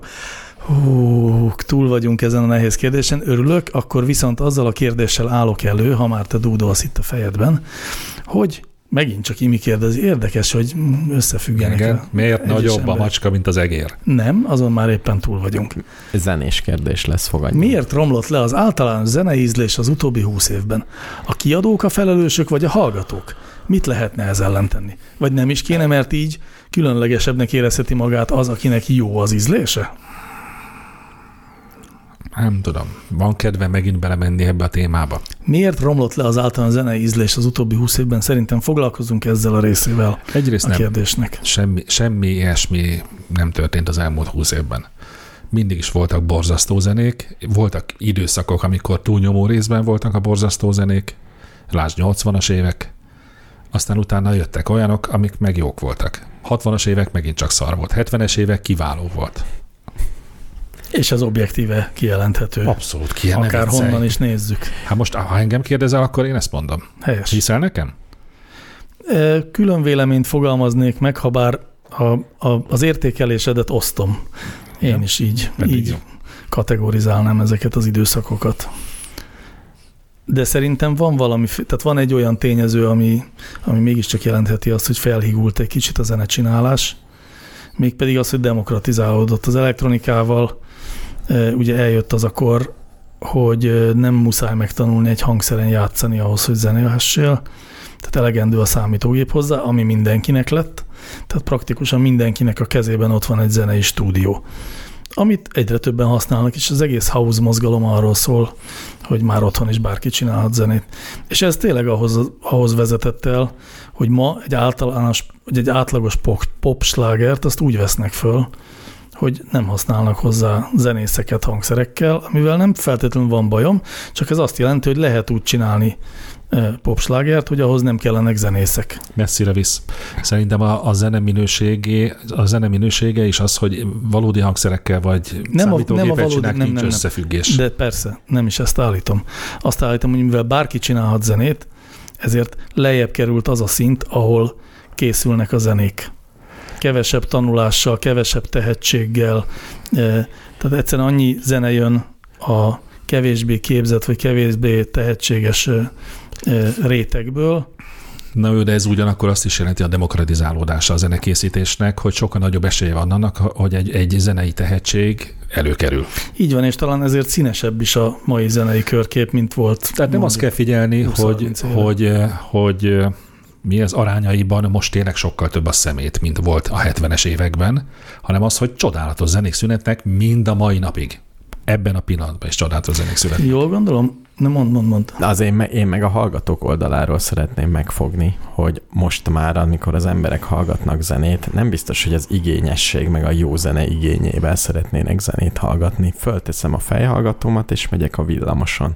És egy olyan zenét szeretnék, ami ezt az unalmas út, utat kicsit izgalmasabbá teszi. Legyen benne tuf-tuf, hogy ne jöjjön át a zörej, az mindenképpen fontos, és egy kicsit pörgessen föl. Tehát nem, nem egy jó zenére vágyom, hanem egy hasznos zenére. Én, én nagyon remélem, hogy most mások nevében beszéltél, és nem a sajátodban. Mindenki, aki ilyen hozzáállással hallgat zenét, óva inteném attól, hogy ezt folytassa. A kiváló, nagyszerű, csodálatos zenék között is van mindig az alkalomhoz illő zene. Egy jó nem kell hulladékot munkazene. hallgatni. Minden, bárkinek. Ha valamelyik hallgató azt mondja, hogy ajánljak neki zenét a másodfokú egyenlet megoldó képletének levezetéséhez, azon is fog ajánlani. Normális zenét. Csak abban reménykedhetünk, hogy lesz egy ilyen kérdés a közeljövőben, mert akkor természetesen... Majdnem kimondtam, de majd ha jön a kérdés. Ú, mondd ki, Nem mondom. de csak a kedvemért. Nem, szünet, Mikrofonon kívül takard el. szünetben meg. Szünetben, És nagyon ha én megkérdezném, A szünetben. Hallgatóknak nem kedjük az orrára. Mr. Univerzum és FX Mester egymásra kacsintottak. így van. Mi pedig megyünk tovább, hiszen azt hiszem, ezt igazán jól megválaszoltuk. A következő kérdés így hangzik. Bevennétek-e egy olyan szert, ami természetesen egészségre ártalmatlan, ami után soha többé nem nőne szőr az arcotokon? Azonnal. De a hajam se nőjön. De tényleg, Persze. Én azt hittem, hogy erre mindenki nemet mond azon. De én is bevenném egyébként. Gondolkodás nélkül. De Nem, én? Akkor is, ha nem fizetnek. Csak úgy, Hát, ha még fizetnek is. mert van az a pénz, de, de miért? Te szereted a szőrt a fejedben? Hát Isten így teremtett. Most voltam egy fodrásznál, De nem, aki várjál. azt mondta, Igen? hogy a hajat nem vágjuk le. Tehát ez volt az elmélete. Hanem mit csinálunk? Mert vele? az fontos az embernek, melegíti a fej, nem véletlenül nőtt oda. Tehát ez olyan, mint levágni a kezedet. Azért én azt mondom, hogy az a fodrászok között ez nem egy általános nézet, hogy a hajat nem vágjuk le. Én még azt is megkockáztatnám, hogy ez a fodrász, aki hozzád beszélt, ez egyszerűen egy ostoba idióta. Én ilyen erős szavakat nem hoznám. Én Egy nem anarchista fodrászt csíptünk itt most. És ő mit csinál? Fon? Egy nagy tudású fodrászról van Egy szó. lusta fodrászról van szó nyilván. Fonás. Egyébként a fonás drágább. Lehet, hogy az a, az, az irány. De Mr. Univerzum, én nem azt mondtam, hogy csupasz arccal szeretném leélni az életemet. Igen, hanem bevennél Kialakítanék egy olyan arcőrzetet, mely nekem megfelel, és állandósítanám. Á, erre nem gondoltam. És onnét kezdve ne legyen macera. Igen. Ú, nem kéne többé fodrászhoz menni? Soha többé nem kéne Nem kéne fodrászhoz menni. tükörbe nézve azt érezni, hogy ú, ma megint hogy Igen. nézek ki? Hogy tegnap még jól néztem ki, most meg hogy Jó, nézek de ki. akkor nem dicsérnének meg soha, mint most az adás elején.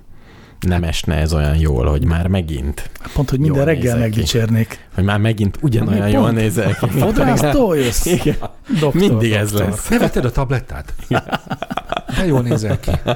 Nagyon jó. Jó, értem én persze, hogy igen, rávágtam én is, de értem én azt, hogy annak is megvan az izgalma. Hogy most így nézünk ki, úgy nézünk ki, szarul igen, nézünk hát ki. igen. De akkor is nagyon macerás, nagyon macerás a fodrászhoz járni.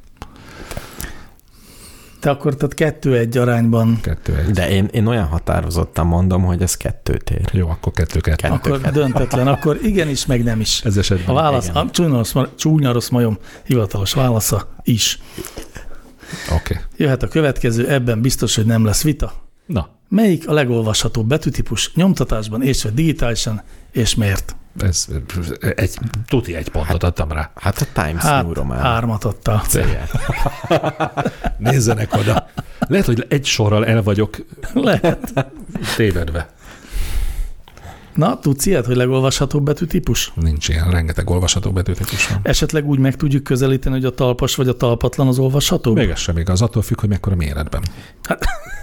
Na jó, igen. Tehát például túl nagyban, De nem most komolyan. ilyen 13 méteres betűket nagyon nehéz elolvasni Nincs, közelről. nincs, nincs, nyilván vannak olyanok, amik a kenyérszöveghez alkalmasak.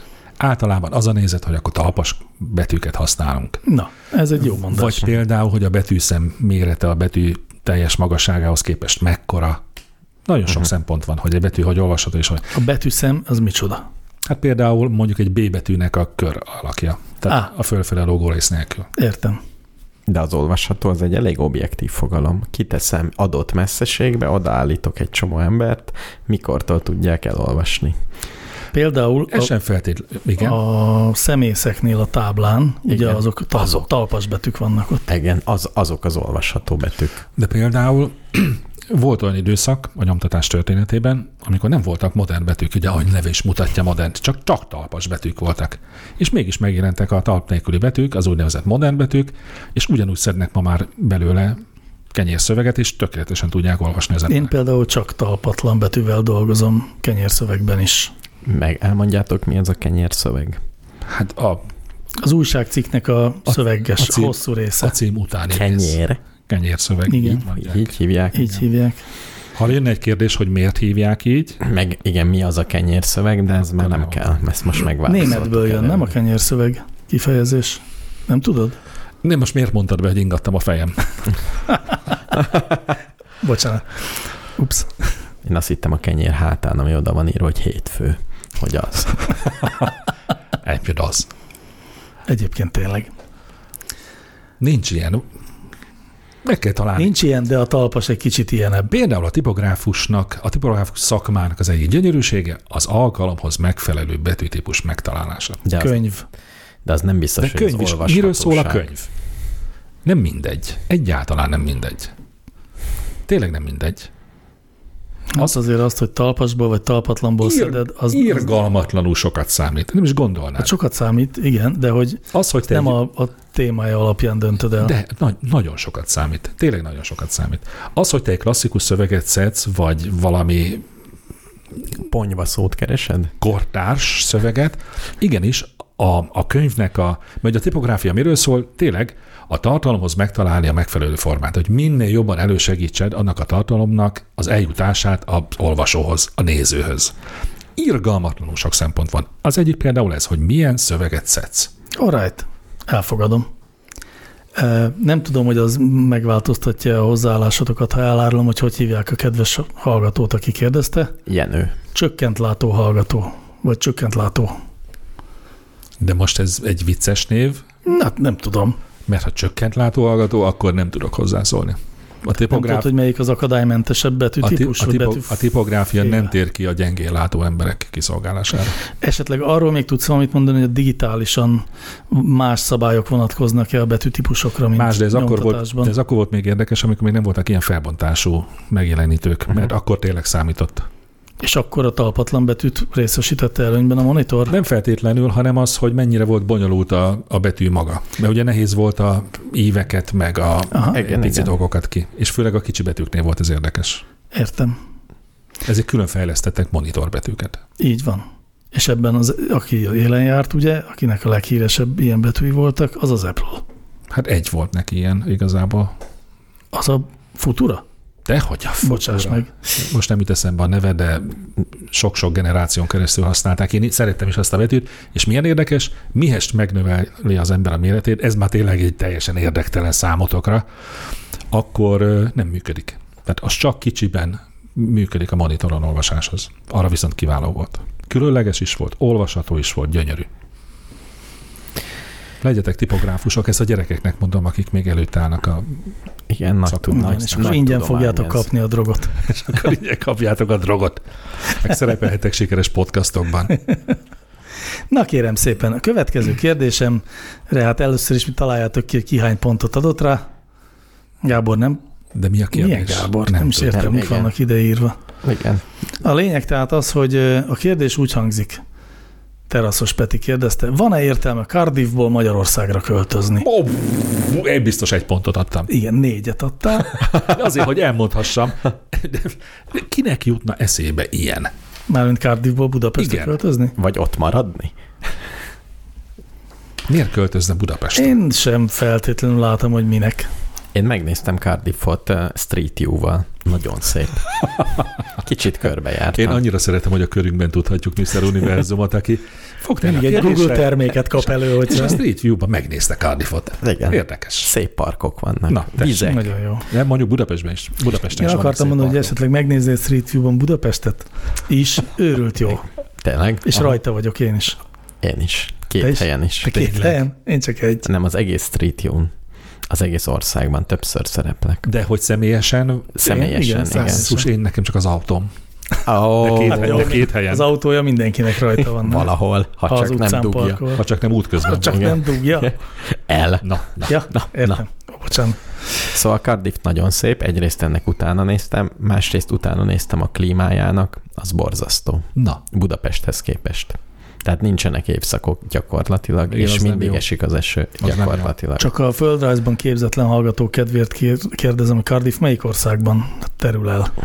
Mondjuk Anglia? Nem tudom. Én Angliának is a dé- déli részén ráadásul. Dél-Anglia. Én éjszakra Tehát- tippeltem volna, de beleegyezek a délbe is. Hát ott, ott ír, ír felé van, az ír szigetek felé, Aha. tehát dél, Nyugat. Nyugat, így van. De Figyelj, nyugatra.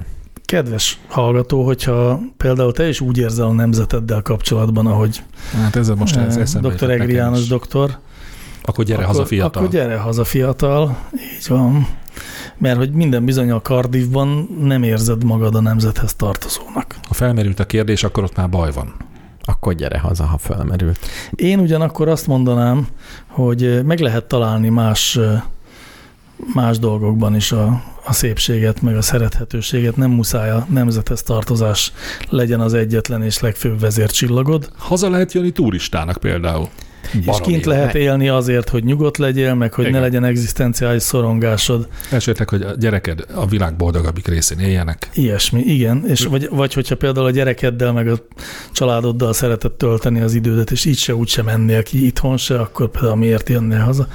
Nyilván megnéztem, van repülőtér, 50 ezer, 55 ezer forintért haza lehet jönni. Sőt, oda-vissza azt hiszem, oppá. De az És nem a- jó. Az túl kevés, vagy sok? A, de a kérdésben nem az volt, hogy hazalátogasson-e egy hétvégére De én akkor lehet az az opció, hogy ott ha lakjon. mégis, nem, vagy ha mégis rosszul érzi magát Budapest, akkor vissza tudja menni. Nem, ott lakjon, és jöjjön haza néha, gyakran. Egyébként meg, hogy ne vicceljük el ezt a kérdést, ha nagyon vágyik, akkor jöjjön haza. De figyeljetek, azért egyre inkább elmegyünk abba az irányba, mint hogyha mi azt mondanánk, hogy ebben az országban nem lehet boldogan élni. Hát hogy ne lehetne már? Nézd. Én hajlok erre a nézetre. Én meg nem hajlok erre a nézetre. És minden más országban is lehet baromi boldogtalanul élni. De Nem, nem mindegyikbe lehet boldogan élni. Szerintem mindegyikben lehet boldogan élni. De relativizálod ezt a dolgot. Nem. Azért vannak olyan országok, ahol Nem csak- lehet boldogan élni, ha te vagy az a 17 kiválasztott egyike, aki a másik 8 milliónak a kárára él, akkor igen, de egyébként nem nagyon lehet. Szerintem nincs ilyen ország. Hát, Épp, hogy szóba kerül, csak lehet, hogy akkor épp a szerkesztetted a műsor maradék részét. Nagyon zavarba ejtő tényleg, hogy a világ boldogság indexében mennyire felül teljesítenek az általunk iszonyatos körülmények között élő emberek laktak területek. Ez elgondolkoztatott. Szóval senki nem garantálja azt, hogy Cardiffban baromi boldogan lehet élni. Még akkor se, hogyha nincs honvágya. Szóval én azt mondom, hogy ha itt jobban érzi magát, akkor költözzen ide. Ha jó, se- jó klímát és hegyeket szeretne látni. Meg figyeljetek, azt se tudjuk, hogy magyar emberről van szó, vagy nem. Lehet, hogy egy angol emberről van szó. Aki Cardiffban él, ott született, nagyapja Haza, is. hazaköltözést említ a Ja, kérdés. hazaköltözés. Ha, ha, ez mondjuk érdekes szó, ha már hazaköltözés szóba. Azért jó érzés hazaköltözni. Én azért azt hozzátenném, hogy Benne költözön haza, haza. ha akarja, de a gyerekét azt ne hozza már. Ennyire ne csesszen ki a vérével. Legyen ott egy, tartson fönn egy jó bázist ott, jól fog az még jönni. Nehéz kérdés. De azért tudjátok, mindenhol jó, legjobb. De legjobb Cardiffban. Nem. Tényleg szép, tényleg szép. Hogy hol van az otthon, az ugye tudjuk, ahol levesszük a melltartót. Hát ezt így, ezt így nem ismertem. Nem tudod? Ebből nincsen doktorim. Ott van az otthonod, ahol leveheted a melltartódat. Ebben most nem gondolok bele, hogy te hol élsz. Menjünk már tovább. Mindenképpen menjünk tovább. E, még egy utazós kérdés. Trudeau Lee kérdezi, Na, Kanadába vagy Dél-Koreába menjek egy hónapra körülnézni? erre sok csillagot adtam szerintem. Mi tagadás, sármat? Na, Csak paprikát. paprikát. Kevés De kíváncsi vagyok, ismeretem hogy van. mit mondtok. Kevés ismeretem van a két De országról. te vagy közöttünk a legnagyobb utazó. Fejben mindenképpen. Én mindenképpen Kanadát ajánlom. Egyrészt nagyobb. Több mindent lehet látni, nem? Tehát egy, De erről megoszlanak a vélemények, képzeld el. egy kis állatkertbe mész, Nem, vagy hogy egy több nagy... mindent lehet látni Kanadában. Állítólag semmit. Semmit. Hát a 9 tizedében semmit. Vagyis hát ugyanazt. de fenyveket. ugyanazt. Különben elég, me- mert nekem Kanadáról ez jut eszembe, a bőrharisnya evez, a csodálatos, A nagy tavakon. a nagy tavakon, és a fenyők, és építed a rönkházadat, és kutyaszán. Ez egy és hosszú hétvége is utána. Ez pont az, hogy ott vagy két hétig egyedül, ha szereted. Vagy elmész Dél-Koreából, meg egy ilyen high-tech izé jut eszembe, Nekem se szimpatikus Dél-Korea. ahol minden, az egy kicsit ilyen japán feeling jut eszembe, hogy itt villognak a dolgok, de ez ilyen nagy, Na így beszél egy európai, aki semmit nem tud Dél-Koreáról. sem Kanadáról. Sem Kanadáról. Tehát körülbelül mind a két ország. Most Én adok egy másik szempontot, amihez nem feltétlenül kell tudni ezt a dolgot, és ez pedig úgy hangzana, hogy menj oda, amelyik másabb, tehát ami, amiről azt gondolod, hogy nagyobb kulturális váltás lesz, nagyobb, nagyobb különbség ahhoz képest, ahol élsz, vagy amit ismersz. De miért gondolod, hogy ez lenne a legfőbb szempont? Hát azért, mert valamiért azt gondolom, hogy az adja a legnagyobb élményt, ami a leginkább eltér attól, amit ismersz. Tehát európaiként elmenni egy európai jellegű kultúrába, ahol sok szép hegy van, szerintem nem olyan érdekes, mint európaiként elmenni Dél-Koreába, ahol minden tök más. Jó, és hát- nyilván sok szép hegy van ott is. Ez majdnem igaz, de azzal kiegészíteném, hogy az nagyobb élményt ad, hogyha például a helyiekkel tudsz beszélgetni egy adott nyelven. Tehát, hogy kontaktusba is tudsz kerülni az ottani emberekkel. Hát erre ott a Google Translate. És hogy ne menjek még messzebb, meg tudod különböztetni az embereket egymástól. Azt szerintem az utazási élményhez nem okvetlenül szükséges. De ott akar élni. Nem, nem, nem. Ja? Egy hónapra szeretne oda, Egy, ja, egy hónapra. Turistáskodásról beszélünk. Ó, akkor épp teljesen félrejtettem a kérdést. Azért nem ő is el akar költözni Magyarországról. Ő csak Ó, akkor újra, okosan akarná újra kell gondolnom. pénzét. addig beszéljetek. Oda menjen, ahol kevesebb a turista. Ez mind a két országban megoldható szerintem. Nem feltétlenül a fővárosba kell menni. Ja, az észak-koreai határhoz mondjuk, Na például, Például ott. a tiltott övezetbe ott például nincs senki. és nagyon izgalmas. És Kanada északi részén sem fog összefutni egyetlen kínai turistával sem. Én mégis Kanadába mennék. A természet miatt. Egy szavazat Kanada mellett, Én is, amíg még tud utazni, addig Kanadába. Öregkorban lehet Dél-Koreába is menni. Ki az, aki öregkorában Dél-Koreába megy? Hát pont, ez egy kényelmes országnak tűnik. Nem tudom. Szerintem az akadálymentesített 95 százalék. Az biztos, hogy Kanada sokkal kisebb százalékban akadálymentesített. Például. akkor én úgy látom, hogy a csúnya rossz majom hivatalos álláspontja a Kanada, Te is külön véleménnyel, Te, ja, te amennyiben én, mennél. én inkább Dél-Koreába mennék. De figyelj, ha neked ekkora nagy szempont, hogy kulturálisan a lehető legnagyobb különbség legyen, akkor te Észak-Koreába mennél? Nem. Mert azért van az a... Van az, van az a, van az a kultúrsok, ami már nekem is sok. Ami egy kicsit már feldolgozhatatlan egy hónap alatt. Na jó van, zenéljünk, aztán jövünk vissza nem sokára. Is it getting better? Or do you feel the same? Uh, will it make it easier on you now? When you got someone to blame? Now, one love, now one life, now one need in the night. Now one love, you got to share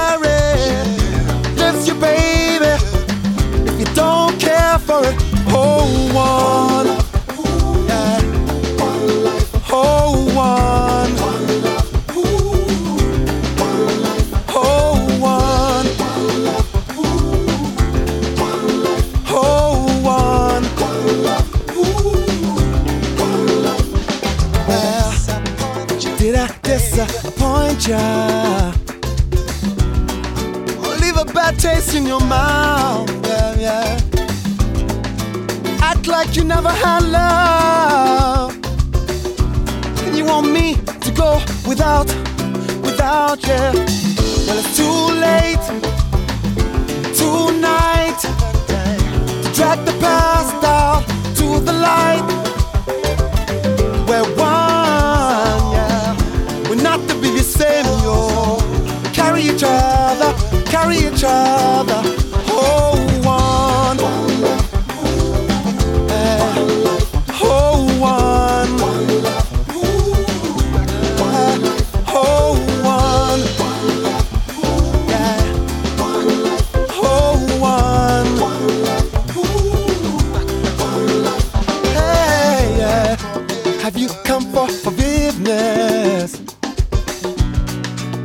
to raise the dead? Have you come to play Jesus, Jesus? To the lepers in your hate. Did I ask too much? More than a lot. You gave me nothing, now it's all I got. We're one, yeah. We'll not be the same. Whoa. We had each other again. Say, love is a temple, love the higher law. Love is a temple, love the higher law. Ask me to enter, but then you make me crawl, and I can't be holding on. What you got is hurt, one love, one blood,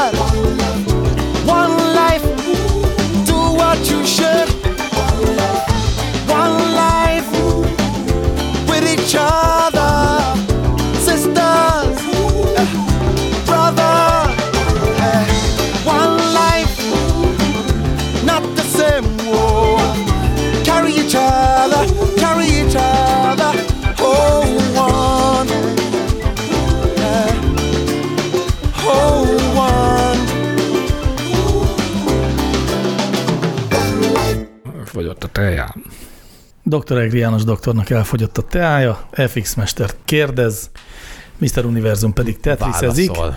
de én megnyomtam a bekapcsoló gombot is, úgyhogy már is belecsapunk az utolsó, talán az utolsó szegmensbe, Az sose lehet tudni. Egyetlen villámkérdésünk maradt. Kornél kérdezi, miért szeretnek az emberek erős dolgokat enni? A paprikák miért teszik erőssé magukat? Erre egy pontot adtam. Igen, Én egy remé- paprikát. Én, re- egy én paprikát. remélem hármat. Négyet. Négyet? Igen, Ó, Ér- érdekelt a kérdés. igen. Mert megválaszoltam. de a kérdés második fele érdekelt. Így van, Az elsőt tudom. azt mindenki tudja. A másodikat is. Én nem Ja. tudom. Miért szeretnek az emberek Mert valamelyik finre végződő hormon ter- termeli boldogsághormont. Igen, ezt mondják. Tehát boldogabb leszel Igen. tőle. Tényleg? Igen. Őrület. Kipróbáltad? Én szeretem az erőset, igen. Hát ezért. Na, De jó, ezt nem tudtam. És miért csinálják a paprikák, hogy boldogát tegyék az embereket? Két okból csinálják. tippelhetek egyet? Igen. Szerintem a paprikák ennek pont az ellen, tehát a szándéka ezzel ellentétes. Mi szerint, hogy ne egyék meg őt. Majdnem. De közel járok. Közel jársz. Ennyi, A- az ennyi a volt az elméletem. De mindent evolúciós szempontból kell Így nézni van. a világban, de tényleg ennek a rádiónak is evolúciós célja van. De azért két okból. Egyrészt azért jó a csípős, mert a négy lábúak érzékelik a csípőset, a madarak nem. És a paprika azt szeretné, hogy a madár egye meg. Hmm. Ne pedig holmi kis állatok. Én mindig is mondtam, minden egyes rendelkezésemre álló fórumon, hogy az evolúciónál okosabb dolog nem történt még a világegyetem történelmében. Van egy másik elmélet is, hogy ez a dolog, ami csípősséget csinál, az egy jó védekező, gombaölő, vagy valami ilyesmi. Kapszaicin. Igen, tehát nem fog annyira megbetegedni a növény. Tehát még ez is az Még ez is. Még ez is. És aztán még ki tudja mi. Az evolúció egyik csúcs terméke, Csak az a A baj, paprika? az, a kapszaicin. de az a baj, hogy nem, Mondom én. Nem volt elég okos a paprika, hisz az emberek nem tudta, hogy az embereknél ez boldogságot okoz, és ezért lelegelik. Nem vette a De számításába. mit mondtam fél órával ezelőtt? Nem ért véget még az evolúció. Hát Tehát ezért egyre kevesebb lesz a csípős paprika. most mi van? Most a paprika lép. A Igen, paprikánál van a labda. várunk. Ez van. Jó. Mi megléptük a sajátunkat, Igen, most jön a paprika. várunk. Visszadobtuk a labdát. A Addig is, amíg eldől ez a kérdés, és paprikáról Nincs időnk annyit megvárni. Tudjuk. Évmilliók. Egy igazán nehéz, és me- meg kell, hogy köszörüljem a torkomat, annyira nem akar kijönni, még talán köhintek is. Ekkora feneket kell ideni egy egyszerű köhögésnek. Csak tudod, ha nevet adunk neki, akkor hatalmunk Igen, van igen, felette. Szóval Kuvár Bund kérdezi. Sziasztok! Ezt nem kérdezi, azt állítja. Felkiáltja. Ti hogyan képzeltek el egy mai 25 éves embert? Oh, Vázoljátok kérlek, mi foglalkoztathatja, mit gondolhat magáról és a helyéről a világban? azt hiszem erre maximális paprika számot adtam. Úgy van, ahogy jó magam is. Az, talán az első maximális pontszám. Vagy, de amire, háromnál amire így emlékeztél. Amire emlékeztem, igen. Tehát egy 25 éves ember mit gondol? Meg magáról a világban. Ezt nekünk kell kitalálnunk? De Hát, meg, hogy mi hogy látjuk? először, szerintünk először hogy megmondom én, hogy miért adtam maximálisat, mert nekem egy 25 éves fiam van. Így könnyű. Oh. Nem, így, Hát ne, ak- nem így nehéz. Hát akkor így, te tudod, a, így, én, nehéz. Ez lett volna a javaslatom, hogy kérdezzük meg. De tehát én egyetlen egy mintából tudok csak általánosítani. Hát egyetlen egy minta van közvetlenül az orrod előtt, de azért láttál másik 25 De éves engem embert nagyon is. érdekelne, hogy ti, akiknek nincsen 25 éves gyerekük, ti mit gondoltak erről? Én azért adtam négy csillagot, négy paprikát erre. Látok 25 éves embereket. Az egyetemben hogy áll az 25 éves? Hát Ki- már kijött, ha ki hogy? minden igaz. Ki hogy Az én egy mintám az épp most kezdi a második részét. jellemző, mondjuk így. Uh-huh. No, Hol kell tartani a érettségben például? Önállóságban szerintetek egy 25 éves fiatalnak manapság? De nem az a kérdés, hogy hol kell tartania, az a kérdés, hogy mi milyennek látjuk a 25 éveseket. Tehát, hogyha te azt mondod, hogy a 25 évesek még nem tartanak ott érettségben, ahol kellene nekik, akkor ez egy a kérdésre adott válasz. Hogy hol kell tartania, az meg egy másik kérdésre adott válasz. Mondjuk, hogy ez az én kérdésem. Vagy összefügg a kettő? Hát valahogy azért összefügg. Hát, Tartanak-e ott, ahol szerintetek 25 éves korában tartani kell? Nyilván az ember csak Hol? leg, első körben nem magából indul ki, hogy ő maga hol tartott 25 nem, én éves szerintem korában. egy 25 éves embernek ott kell tartani, ahol általában egy 25 éves ember manapság tart.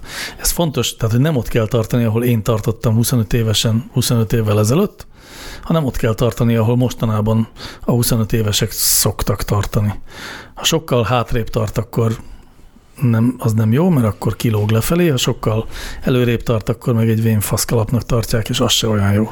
Na jó, de azért valami fogalmunk, vagy mm, valamiből alkotott képünk azért csak van arról, hogy hogy képzelünk el egy 25 éves ember. Én nem akarok ebbe az irányba elmenni ennél a kérdésnél, hogy, hogy hol kell tartania. Jó, de akkor lehet, szét, szét lehet szálazni ennél konkrétabb kérdésekre is. Egy 25 éves embernek kell hogy családja legyen? Szerintetek? Szerintem nem kell. Szerintem nem. Szerintem egy 25 éves ott tart most, hogy látja a világnak a lehetőségeit, és azok már ilyen komoly lehetőségek. Tehát már nem az van, hogy mindenfélét lát, és egy csomó dolog vonza erre-arra, hanem van, vannak már olyan pontok, amiből még több darab van, hogy merre tovább és hogyan. De ezek már ilyen komolyabb, komolyabb nagy tömbök. Valahogy úgy, úgy Tehát hogy, tehát, hogy kell ott tartani egy 25 éves embernek, hogy már ne az összes létező lehetőség közül válogasson Igen. a fejében, hanem legyen hanem három. szűküljön. Igen. Igen. Nem győzöm hangsúlyozni, nem az a Nem kérdés, kell. hogy hol kell tartani. A Hanem, hogy szerintünk, hol tartanak. Jó, csak- szerintünk hol tartanak. Csak én Szerintem megpróbálom így- tematizálni ezt. Szerintem Igen. kb. így, Én meg így nem vagyok. tartanak. Szerintem a 25 éves emberek nagyon haragszanak az 50 éves emberekre. Az én egy mintám nem. Jó, de azt ugye csak egy minta még átlagnak talán nem vehetjük. De tényleg a 25 évesek, nem a 18 évesek. Azok is haragszanak, de a 25 évesek is azt gondolják, hogy itt vannak ezek a vén emberek, akik elcseszték nekem a, a klímát, és ők már, tehát ők még jó világban fognak élni, de az én öregkoromban már simán lehet, hogy egy egészen más elrontott földön kell élnem. Ezt én Ezt tudom- képzelem, ezt tudom. Ezt vissza tudom igazolni az én egyfős 25 éves mintámról, hogy, hogy erős szorongással él az ügyben, hogy mi lesz 5-10-15 év múlva. Igen, tehát ez egy fontos dolog, ez a klímaszorongás. Szerintem, ami jellemzi őket. Én ezt lejjebb tettem volna, de hát most megtanultam. Lehet, hogy lejjebb is, azért nekem Lehet, hogy lejjebb is van. Persze. Igen, igen. nincs rálátásom az egész korosztályra. Aztán amit még én nagyon el, erősen a 25 évesek sajátjának képzelek, az az, hogy egészen más módon fogyasztanak ö, kultúrát, ezt most egy kicsit bonyolultan mondom, vagy olyan hülyén mondom, ezt, de értitek, mire gondolok, mint ahogy például a mi korosztályunk fogyasztott kultúrát. Mi is kezdünk ehhez idomulni egyébként, de hogy, hogy az osztott figyelem és a, a kis időszeletek kihasználása az egy teljesen másik ilyen általános hozzáállása a, az információ befogadáshoz. Igen, és ebből a szempontból nem igaz az, amit ilyenkor mindig szoktak mondani, hogy eh, a mi 25 éves korunkban ugyanez volt a különbség az 50 és a 25 évesek között, mert nem volt ekkora különbség. Nem volt ekkora különbség szerintem sem. És még azt se akarnám mondani, hogy ez a, ez a töredezett, eh, kis legó darabkákból összeépítős fogyasztási mód ez rossz lenne, mert azt gondolom, hogy ez olyan fajta fogyasztási mód, amire nekünk idősebbeknek nem feltétlenül áll rá tökéletesen a személyiségünk. Nekem rááll. Egyébként én, én is azt gondolom, hogy az enyém is ilyen, de hogy, de hogy, hogy ö, ő nekik már ehhez, tehát ők ehhez szocializálódtak, ők ebben a módon, e- ezen a módon tudnak fogyasztani. Még egy fontos, sokkal vizuálisabbak, sokkal több vizualitás van abban, ahogy ők a világot nézik, ahogy leírják és ahogy befogadják mind a két irányban. De nem tudom, ezt nem tudom. És Hát sokkal több kép között és mozgókép között nőttek fel. De valószínűleg a mai 50 évesek is sokkal vizuálisabbak ilyen szempontból, mint a régi 50 évesek. Igen, tehát ez egy folyamat, de Tehát, hogy mindenki sokban különbözik a 25 évvel ezelőtti emberektől. De az jelentősen egészen különbözik. rövid, rövid időtávon is látszik különbség, mert hogy nézd meg, hogy, a, hogy va- a, a, egy kicsivel idősebb korosztálynak a Facebook jelenti a, a social networköt. Egyre inkább egyébként az idősebbeknek jelenti azt, de azért, mert hogy az ugye egy inkább eh, textuális világ. A, a 25 éveseknek és az alatta levő korosztálynak, vagy mondjuk ugye a 25 éves korosztálynak az Instagram kép, kép túlsúly, videó kisebb súlyban, ott, a fiataloknak a TikTok, ahol ugye csak a mozgókép létezik, a TikTok és a bumeráng mondjuk. Tehát, hogy a, a, nagyon, a nagyon rövid mozgóképes ilyen kis snippetek, a világ, világ kis mozgóképes. És tényleg ilyen egyszerűen leírható korosztályok?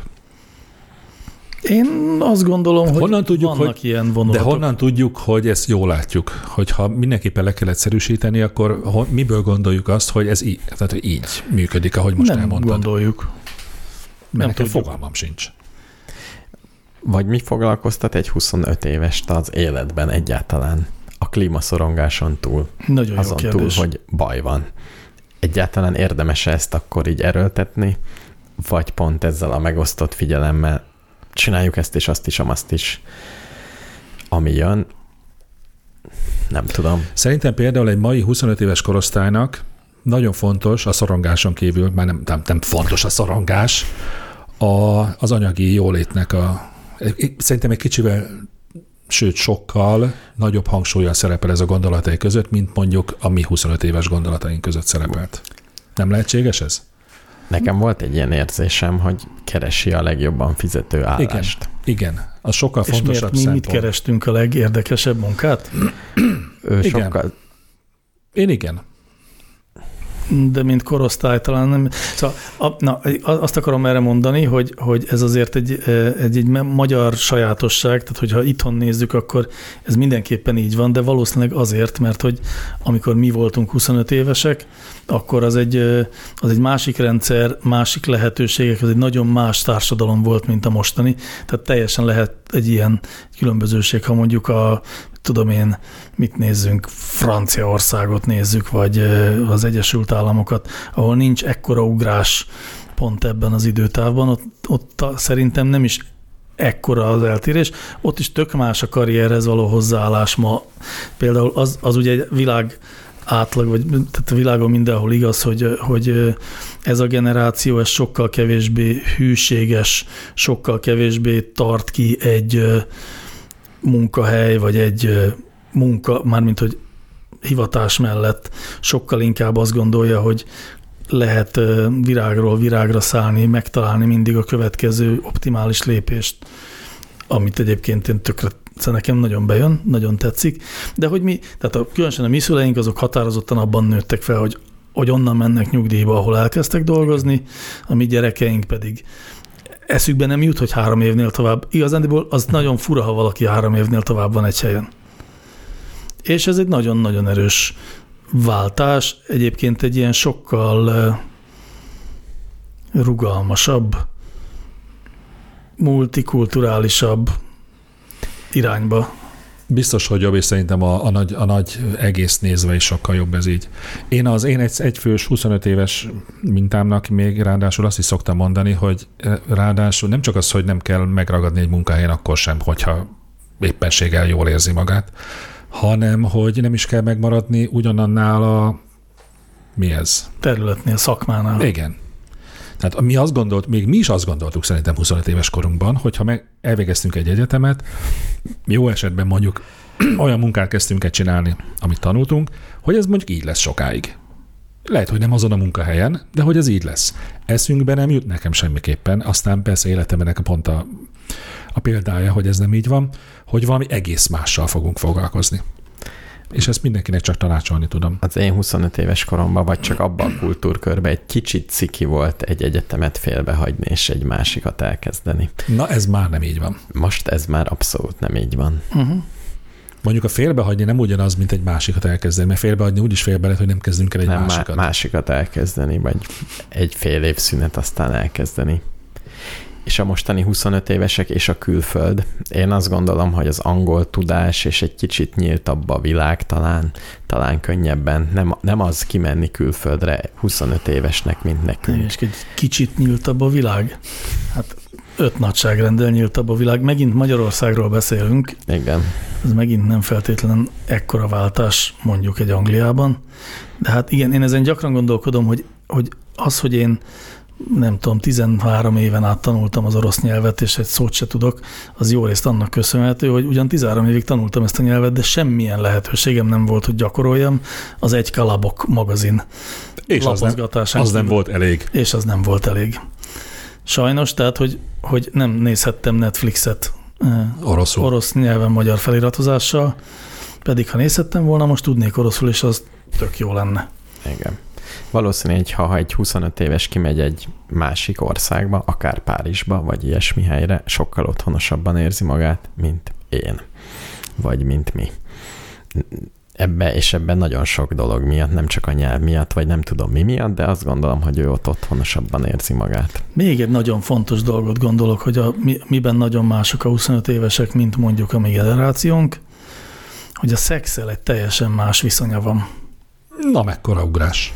Nem is olyan nagy ugrás szerintem, de hogy abból jön, hogy tehát az, hogy, mi, hogy a pornó egyfelől elérhetővé vált mindenki számára, és másfelől, hogy az egy, az egy hazug képet közvetít a szexualitásról, ez nagyon-nagyon sokat módosít azon, hogy aztán milyen végtelen sok szorongás van egyébként a 25 éves generációban, vagy hát na, tehát az Y, X, X, Y határán mozgó generációban. Hát én nagyon remélem, Bocsánat, hogy, YZ-ben, YZ. nagyon remélem, hogy az én egyfős 25 éves mintám azért már túl van ezen, hogy ezen szorongjon.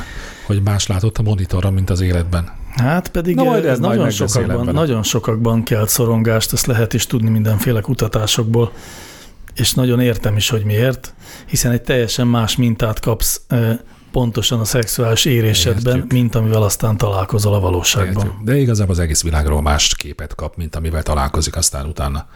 Ha a Facebookból és a nem tudom miből tájékozódik. Instagram. Nem, most egy pornó oldalt akartam mondani, rájöttem, hogy egyet se ismerek. Ó, majd szünetben. Szünet, majd szünetben szünet. majd mond- mondjatok már egyet. Jó, hát valami ilyesmi képet festettünk a 25 évesekről. De egy kicsit vissza... Nem, akarok, nem akarok én minden témát lezárni, tehát hogy én akarom az utolsó szót kimondani. De például a mai 25 éveseknek sokkal lazább a viszonya a nemzethez, mint nekünk volt. FX Mester egyetért velem ebben. Te, aki láthatóan Nagyon kíváncsi lennék rá, hogy egyáltalán ők mm, tudnak egy jó definíciót adni, szóval, tehát hogy értik-e a fogalmat. Valószínűleg sokkal kevésbé, hiszen nem foglalkoztatja Vagy őket ez a sokkal kérdés. jobban, mert azért 25 éves és 25 éves között nagy a különbség. Tehát azt gondolom, hogy egy, Igen. egy városi értelmiségi ö, 25 éves és egy, és egy kisfaluban ö, született és ott, ott maradó, ott dolgozó másik 25 éves között marha nagy a különbség, és utóbbinak szerintem sokkal erősebb lehet egyébként a, a nemzet tudata, ha van olyan egyáltalán. Na jó, de hogyha a kérdés tárgyalás, akkor bevezetjük ezt a distinkcióval. Ezt a szót használhatom ide? Igen, mindenki. Mármint, hogy különbséget kell tenni például egy falusi 25 éves, meg egy budapesti 25 éves között, akkor újra kéne tárgyalnunk az elmúlt fél órát, hiszen Azt szerintem például a szex az eléggé univerzális. Ugyanazt az internetet érik el. Így van. nem Ugyanaz. vagyok benne biztos, hogy ugyanolyan intenzitással érik el az internetek ezeket az ugait. Én ebben eléggé biztos Én is vagyok. eléggé biztos vagyok benne. Jó, de akkor az összes többiben különböznek. Az lehet. Jaj, az én 25 éves mintám. Reméljük neki jól alakul a dolga. Reméljük, hogy minden 25 évesnek jól alakul igen, a dolga. Igen, Igen. Én is jobban trukkolok a te mintádnak, mint mások mintájának. Cserébe én is, én is drukkolok majd a te 25 éves mintáidnak, hogyha 25 évesek lesznek. Igen, most már azért csodálatos, hogy mintának nevezzük őket. Mert azt tudjátok ugye, hogy, hogy amikor ondóvizsgálatra megy az ember, akkor mire kérik meg?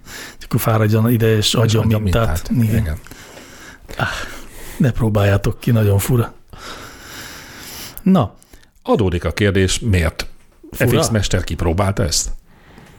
Voltam olyan vizsgálaton, igen, amikor mintát kellett adni. Ja, azt hittem, hogy fiatal voltál, kellett a pénz. Nem. Fiatal voltam, kellett volna a pénz, De, de, ez, de, de ezért én fizettem iszonyú sokat egyébként. Konkrétan fennakadtak a szemeim, amikor megtudtam, hogy mennyit fizetek. De béna vagy. Mások Igen. ezért pénzt kapnak. Igen, tudom. Ez, ez jutott eszembe közben. Na, eh, inkább egy másik kérdéssel menjünk előre. Ezt szeretem tulajdonképpen. Gábor kérdezi. Hogyan kerültek emberek olyan távoli szigetekre, mint például a Húsvét-szigetek? És mi volt a motivációjuk? Ezt lényegében villámkérdésnek tekinthetjük, Nem, de beszélhetünk róla sokat is. mert ez, egy, ez tényleg egy érdekes kérdés. Ha villámkérdés lenne, mit válaszolnál rá? Hát, hogy Kenuval kerültek oda, ezt konkrétan lehet tudni. Na, így villámkérdés. És hogy miért?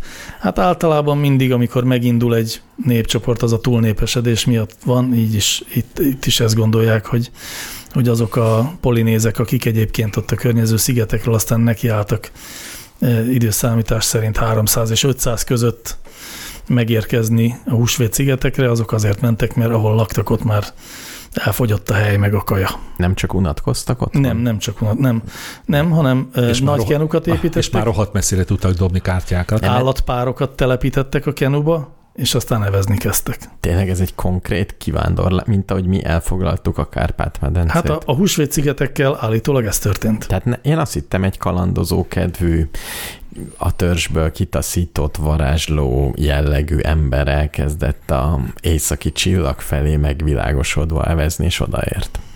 Azt olvastam még, hogy a polinéz hajósok voltak koruk legjobb hajósai, messze legjobb hajósai, tökéletesen navigáltak a csillagok alapján, E, tehát bátran vállalkozhattak ilyen nagyobb utakra is, de nem ezért indultak el, mert kalandot vágytak, hanem mert elfogyott a, Kellett a pénz. a nyúl. Fiatal, Kellett- fiatalok voltak, kellett a pénz. Kellett a kaja.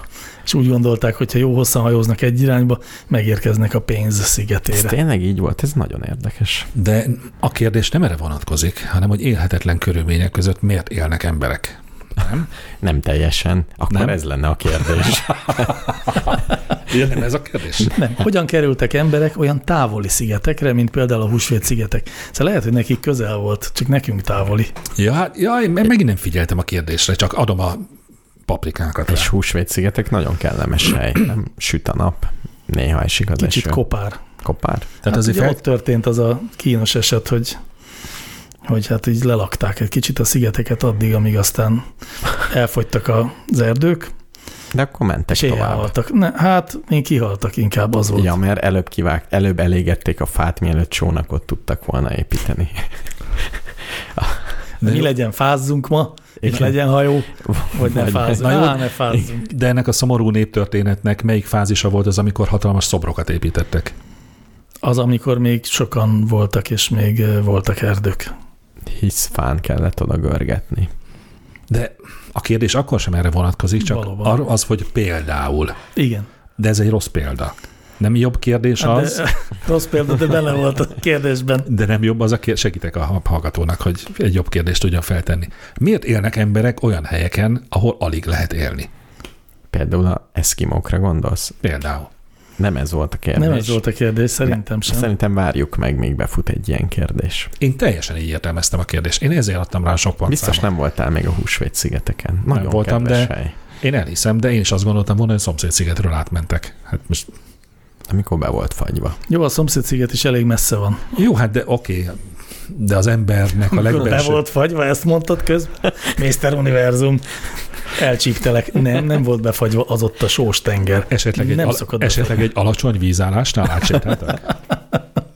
Átszaladtak. Hogy mi volt a motivációjuk, az szerintem, Jó, akkor ez a kérdés engem nem érdekel. eh, oké. Okay. Még szerencsé, hogy most Így. már túl vagyunk rajta. De ti megbeszélhetitek. Hát meg is válaszoltuk. Ja, akkor jó. Ó, én ezt egy sokkal jobb kérdésnek gondoltam. De akkor majd legközelebb. Hány csillagot adtál? Mert szerintem négy, vissza- hármat biztos. Kicsit belemenjünk a, a közmondások etimológiájába. Sok ilyen kérdés. Az a jó, hogy én nem néztem utána, de remek tipjeim A lennének. nagyon jó, hát akkor csináljuk. Akkor ja. már is itt az első papa kérdezi, honnan ered a húzza a lóbort mondásunk? Össze-vissza olvastam fel? Lóbort mondtál, de Honnan lóbőr. ered a húzza a lóbört mondásunk? Hát mert amikor álmos volt, akkor az ló pokróc volt, és így magára húzta. Ez a tippem. Szerintem a lóbőr az egy ilyen spröd valami. Uh-huh. És hogyha szerintem, ha egymáson húzod a lóbőrt, akkor is, de szerintem bármi máson is, akkor a horkoláshoz hasonlatos hangot ad. Te nagyon közel vagy a megoldáshoz, dr. Ah. Egri János doktor. Valóban Mondtam én, hogy nem, kártyán, hanghatással nem kártyán nyertem a doktori címeimet. Elmondom a megoldást, mármint ami a legvalószínűbb az etimológiával foglalkozók szerint. Eh, A, annak idején megnyúzták a lovakat, azokat a lovakat, amik, ez most mindegy, hogy mely lovakat, Nem is akarok tudni róla. de hogy a, és ezt a lóbört, a, a lenyúzott lóbört, azt e, ilyen nagy állványokra, hát ilyen fa rudakra kitették száradni, és hogy száradt a lóbőr, összehúzódott, és ez egy ilyen recsegő hanggal járt. E, Mint a horkolás. mint a horkolás, Nagyon pontosan. szép. Nagyon szívesen. Hát így, így, így van a lóbőrrel. A másik ilyen jellegű kérdésünk, az pedig úgy hangzik, hogy mindjárt megtalálom, és akkor nem fogok itt nyökögni. Igen. Honnan ered a kopog a szemem az éjségtől kifejezés? Nekem nem sikerült kigugliznom, írta Lipi. Az a baj, hogy az éhezésben viszonylag kevés tapasztalatom van. És az ilyen fokú éhezésben végképp. Valószínű, igen. Tehát sajnos a mai ember nem éhezik. Hmm. Így. De Hát Így nem. Hogy, hogy úgy gondolod, hogy régen volt olyan fokú éhezés, hogy az embereknek kopogott a szeme? le, az, És az, akkor az megvan a megoldás. hogy amikor, azt tudom, hogyha fáradt vagy, nagyon sokat mész, akkor először a, a agyban, vagy valahogy úgy van a vér, vagy nem tudom mi, hogy a, a látásod kezd homályosodni. És akkor utána jön a többi leépülés. És Szerintem meg a szem kiszáradásával van összefüggésben. Ha nem eszel, kiszárad. És Még nem tudom összekötni a két végén a hidat, csak elkezdtem építeni, nem tudom összekötni. kopog a szeme. Bizony. Lehet, hogy nem ember szemre gondol, hanem egy bab. Fölvettem. hát, ha, hát, ha tovább tudjátok vinni. Nem, nem ért közelebb a két hídfő. Megpróbáltam én utána nézni ennek, gondolván, Nincs hogy majd én kiguglizom. Hát végül is azt gondolom, hogy megtaláltam a megoldást, de valóban nem volt könnyű rátalálni, mert ha bár nagyon sok helyen előfordul ez a kifejezés, azt hittem, hogy ez valami modern, és nem is olyan nagyon elterjedt, de nem, hanem ezt valóban régóta használják. A leg hihetőbbnek tűnő megfejtés az úgy hangzik, hogy eh, a, az éhkop, az az éhes és a koplal szavakból, tehát az éhség és a koplalás az egyszerű szavakból jön. koplalásból És a szóval kopog. koplalásból jön a, a kopog a szeme, egyszerűen ilyen vicces átalakítás, szó átalakítással, Ó, tehát hogy, hogy sajnos, nincs igen. jelentésbeli összefüggés, a koplalással függ össze. Ezt Sajnos a nyelvet nem lehet kitalálni. még egy, a felkopik az álla, Az is, is az. ugyanígy valahogy innen, innen származtatják. Igen, erre gondolhatunk volna, hiszen kedvenc Igen. nyelvészeink már többször az orrunkra kötötték, hogy a magyar nyelv néha a játékos ugrásokkal képes Igen, tovább haladni. Nem mindig szó szerint vegyük. Ezt, Igen. ezt a betyárját. Most levizsgáztunk azért. Kéne egy nyelvész közénk. Egy nagyon nehéz kérdést tett föl nekünk Kornélia. Ne prejudikálj. Oké, okay, nem árulom előre az ítéletet el, hanem felteszem pusztán a kérdést. Szeretni fogjátok, ahogy kezdődik. Sziasztok, kedvenc triászom. Szia, Kornélia. Ha Ölelem. kikeverhetnétek három összetevőből a saját koktélotokat, úgy, hogy híven tükrözze a személyeteket, mi lenne bennük? Három? Azt hiszem, hogy ne, ezt nem is kéne elmondanom, hogy szerintem egy pontot adtam rá. Szerintem se kéne elmondanod, de ha Nem. már így, akkor elárulhatom, hogy hármat. Ja? Ez a tippelés, ez nem megy ma. A francba. Milyen hangolam? Tényleg el voltam csúszva egy kérdéssel mindenhol. Jó. Tehát három összetevőt kell mondani. Igen. Azt gondolom, hogy folyékonyt, de ez nem biztos. Koktélnál lehet bele tenni lehet akár? gyümölcsöt is, jeget. Koktélnak hívhatjuk a szárazbab, Igen. fűmag és, És- falevél keveréket Igen, is. vagy három Hívhatjuk így, de azért, mert így hívjuk, még nem állat. lesz Ez az. koktél. De, az egy koktél. De belelógathatsz, egy állatot belelógathatsz két vi- folyadékba. Na, inkább válaszoljunk a kérdésre. Gondolkozzunk előbb. Ja, még nem gondolkodtál? Eddig nem. Én sem azt hittem, egy pontot adtam rá. Én nagyon sokat gondolkodtam rajta, és Na. egyáltalán semmi nem jutott eszembe. Fogalmam sincs, hogy mely személyiségvonásaimat szeretném kiemelni és megszemélyesíteni Hisz any- egy-egy Hát ital. igen, ne. Ja, hogy szól a kérdést? Nem figyeltem. Mi, mi van? De tényleg, hogy Dr. Egri János doktornak két Igen. dolog nehéz ma visszaemlékezni a pontszámokra, meg És a kérdésekre. kérdésekre. Na, A válaszok mennek. Mi a kérdés? Ha kikeverhetnétek három összetevőből a saját koktélotokat, úgy, hogy híven tükrözze a személyeteket, mi lenne bennük? Ne, akkor jól emlékeztem a kérdésre. Nem személyiségi jegyekből kell összeállítanunk a koktélt. Hát nem, Nem. de három De- összetevőből olyat kell kikeverni, ami Jel- jelleme, jellemzi a személyiségedet. Igen. Igen. Igen. Ja, akkor jól értettem. Így már akkor megvan a megoldás Igen. is, ugye? Nem, Gondolkodom. Mi, mi Nekem nem? kettő megvan. a Na, mondd, azt már, egy, tette biztos, már nagyon hogy, jó egy lesz. biztos, hogy megvan. Nagyon Na. jó. Hát akkor ti jól álltok, halljuk. Az egyik összetevő a burján teja, melyet úgy oly, oly, oly jól ismertek. Nagyon jó. Az melyik az, amit én szeretek, FX Mester nem szeret? Amit mindketten nagyon szeretete, szerettetek. Ő egyiket se szerette. Na jó, ez Az a belsős. sokféle burján, ami benne van, nagyon jó. Mindig azt kaptuk. Jó, mi van Jó. még benne? Van benne még forrásvíz, sima víz, nagyon szép. Ez olyan kedves.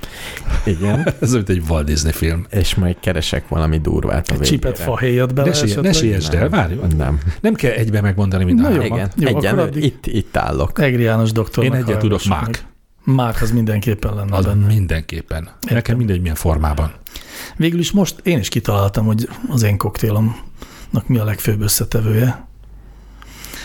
Hát ez a Sheridans nevű ö, fura, Alkoholra tippelek. ez alkohol, igen, mégpedig egy olyan alkohol, a Baileys gyárban gyártják, még mindig azt hiszem, egy olyan üveget képzeljetek el, ami egy ilyen öblös üveg, középen hosszában, tehát igen, hosszában ketté van vágva, az egyik, mondjuk az egyharmadában egy fekete színű kávélikőr, a kétharmadában egy fehér színű, azt hiszem vaníliás, fehér ilyen eh, Baileys-szerű likőr van, és a kijöntéskor keveredik össze ez a két fekete Ó, és fehér ital. ó. És ez a személyiségedet Hát azért választottam ez, mert ez ilyen nagyon teki és modern, és ö, olyan nem nagyon az- nem íze kitalált miatt? maher. Nem rossz ízű egyébként, én szeretem. Magamtól én nem ilyen alkoholt innék, de ugye most nem az a kérdés, hogy milyen alkoholt innánk szívesen, hanem mi jellemezne minket, és engem valami olyasmi, amiben van Sheridans, az jellemezne. Én megtaláltam a harmadik alkatrészt, sima abszint, de valami jobb. Ú, nagyon jó. mi abból van jobb és rosszabb? Van jobb és rosszabb. Ó. Egy végtelen sivatag az abszint. Ó. Sivatagnak mondhatjuk. Hát Kút. nem. Inkább Egy, kútat. egy feneketlen kút az a végtelen sivatag. Hívhatjuk sivatagnak is. Na szóval, mit tennél a mák mellé? De nehéz. De nehéz. Nem, nem gondoltam, hogy ez ennyire nehéz. Ugye? Mert ugye nem arról van szó, hogy feltétlenül, hogy szeressem azt az alkotó részt. Egyáltalán nem. A mák, a mák egyben megtestesíti, egy, egy önmagában megtestesíti azt, hogy nagyon szeretem, és valahogy tehát olyan mértékű már az imádatom, hogy az már személyiségem része Értem. is. Mák teát ittál már? Nem. Hát ne is így áll. De az más. Meglepően nagyon rossz. Az más, mint amit én szeretek. A mágtea az nem mágból, mágból van a mágtea? Mák gubó vízben főzve. Tehát nem mágból van, hanem a A mággubóban. mák gubó, de abban benne van a mák szemes. ja, is úgy kell van. megfőzni? Hát persze, csak És le, le, tudod lehet szárított. otthon csinálni? Igen, láttam de, ilyet. de nem jár érte Ja. börtönbüntetés? Hát de azt hiszem. Ó. Oh. Akkor ezért nem ittam. Uh-huh. Nem, az a része nem érdekel. A mák maga. Jó. Nem tudom, Akkor viszont, ha nem tudod, nem tudom. Akkor erre, ezt majd a, a YouTube számmal, azzal a bizonyos YouTube számmal együtt mondd be, kérlek, Jó. amikor eszedbe jut. A betyárját. Jó, én gondolkodom. Én gyakorlatilag eng- engem most elveszítettetek az adás maradék részére. Nem maradt az adásból már annyi, hogy nagyon, nem tudom, még egy kérdést, egy kérdés erejéig még szerintem lehetünk erősek. Te szeretnél választani egyet? Ilyen törölniket látok. Vannak olyan kérdések, melyek jók. De mégis azt szerepel mellük, hogy töröl, Igen. mellettük, hogy törölni. Tedd fel azt, amelyik szerinted nagyon jó. Miért kék az ég és zöld a fű? Erre megmondom a választ, Nagyon jó. mert nagyon jól néz ki így a kettő együtt. De lehetne fordítva is. Ó, oh, úgy is jól néz neki. Úgyis jól néz Jó, neki. tehát abban maradhatunk, hogy biztos az egyik ilyen, a másik olyan, már csak a sorrend a kérdés. Szerintem így jobban né. Mindenképpen sokkal jobban néz ki így, mint hogyha mind a kettő zöld, vagy mind a kettő kék lenne. Igen, tehát egyik ilyen legyen, másik olyan, és hogy ne lehessen összekeverni a tengerrel. Ezért ilyen sorrendben van. És innentől kezdve aztán végképp érthetetlen, hogy miért volt egy nagyon masszív korszak a divatban, ahol egy té- tényleg tiltva volt, már-már börtönbüntetéssel fenyegették meg azokat, akik kéket zölddel vesznek föl. Tényleg. Hát igen, most meséltem anyósomról. Igen. Nem, de nem, nem, ja, te fiatal vagy még. Tényleg ez le volt tiltva. A kék meg a zöld nem illik egymáshoz. Akkor is, ha fölül van a kék és alul Az a mind, zöld. teljesen mindegy. Egy kék ruhához zöld övet nem veszünk föl például. Ez volt a mondás. Fűzöldhöz ké- ég kék? Teljesen mindegy, csak zöld és kék ne legyen. Miközben az egész világ kék és zöld. És nagyon szép. És hát Olyan fotókat tudnék mutatni, hogy el, Az, hogy most szép magad. vagy nem szép, az szinte már mindegy is, hiszen ez maga az életünk. Szóval az a válasz, hogy azért, mert szép. Így, Szép. így szép. Jó. De ez lehetett volna a válaszunk a kutya-macska kérdésre is. Tényleg szebb egy kis macska, mint egy nagy kutya. Igen. A kutya nagyon szép, A, macska cica is. is. a cica, Cica. cica. a kicsin szép. Kicsin szép, igen. Ja. És akkor a kedvenc YouTube- YouTube számod? A, a One című szám. A One. Jaj, tudtam, hogy ezt mondod. De a az, most az, az, az teljesen mindegy, az, Azért tudtam, mert egyet ismerek ezt. az teljesen mindegy, hogy ez is szenved attól, mint a Times New Roman betűtípus, hogy az egész világ az használja, attól még a Times New Roman betűtípus szép, ahogy a szünetben megbeszéltük, és ez is mindegy, hogy mindenki szereti. Ez anna- azon nagyon kevés példák egyike, hogy nagyon sokan szeretik, és mégis jó. Legyen még egy rendes kérdés. Egy rendes? Egy rendes. És közben eszembe jut majd a másik YouTube szám is. Legyen egy rendes kérdés, akkor mondjuk ez olyasfajta lesz, mint az időn túli szabaddobás. Egy bonyolult, de könnyű, vagy egy nehéz, de hosszú kérdést szeretnétek inkább? Ja, nem tudom. Dúdoltam az YouTube számot. Bocsánat, Na jó, akkor felteszem azt a kérdést, amit Bajusz kapitány tett föl nekünk. már csak jó lehet. Miért fél mindenki a robotizálástól, mesterséges intelligenciától? Az ipari forradalomnak ez a lényege, a forradalom. A gőzgép feltalálása után sem lőttek agyon mindenkit. hanem adtak neki más feladatot a kiváltott embereknek. Hát egyrészt nem, ugye, tehát Hány, hány paprikát adtál erre a kérdésre? szerintem kettőt biztos. Egész biztos, sőt, négyet is. Négyet. Na, Hoppá, akkor már, nem, hoppá. féltem azt mondani, hogy négyet meg... Az a maximum, nem? De Mondjuk azt nem tudom, mi adtam. De mondjuk minimum kettőre tippeltem. Hogy, hogy szól a kérdés? szívátlan. Tehát, hogy miért fél mindenki? Hát nem fél mindenki a robotizációtól. Ez egy, ez egy téves közkeletű Én azt hiszem, hogy a kérdező utalt, hogy a többség fél. De honnan tudja, hogy a többség fél a robotizáció? De nem. Szerintem nagyon sok ember azt képzeli, hogy a robotizáció fogja megoldani az emberiség rengeteg problémáját, például az, hogy kurva sok szabadidőnk legyen. És ne kelljen minden nap 8 órát dolgozni. De tényleg fél valaki, hogy elveszti a munkáját, mert a robotok megcsinálják a grafikusi teendőit. Szerintem ilyentől csak az fél, akinek már bemutatták azt, hogy valószínűleg ez lesz. Mert ez ilyen absztrakt félelemként ez elég nehezen megfogható azért, hogy a robotoktól félünk, elveszik a munkánkat, ilyentől nem fél senki. Az, hogy valaki dolgozik a, nem tudom, az Opelnek a Cardiffi összeszerelő üzemében, és azt mondták, hogy jövőre vesznek még 45 robotot, akkor az én is félnék, hát persze félnék. De azt tudod, hogy ott nem Opelnak hívják, az Opelt. Tudom, mert Angliában minden másképp van, ahol Szigetország. Vauxhall. Azaz. Vauxhall. Én, én Vauxhallnak mondtam Én egész is Vauxhallnak mondom És sokkal akkor. elegánsabb kocsi Igen. jut eszembe róla. pedig nem. De ez csak egy szándékos kitérő volt, hogy Na, és, és ugye, hogy a kérdés mennyivel árnyaltabb, én például félek a robotoktól, de én azért, mert sokkal erősebbek, mint én. És, tehát, tehát például, egyszer majd összeengedlek a robotparszívonkkal. például elmond, elmondom egy, egy nagyon komoly, konkrét félelmemet, hogy együtt dolgozok, vannak ezek a nagy narancssárga karok. A, Igen. A, víze, a, a, A autó, robot, igen. az autó összeszerelésnél vannak. Igen. És hogy az van, hogy mondjuk van egy ilyen nagy robotkar, vagyok én és egy másik robotkar, és akkor így dolgozunk, én olyan halálfélelemben élnék, Ott rajzoltok egymás mellett mindenki nem, a mondjuk saját au- kis autót asztalán? szerelek. Ja, értem.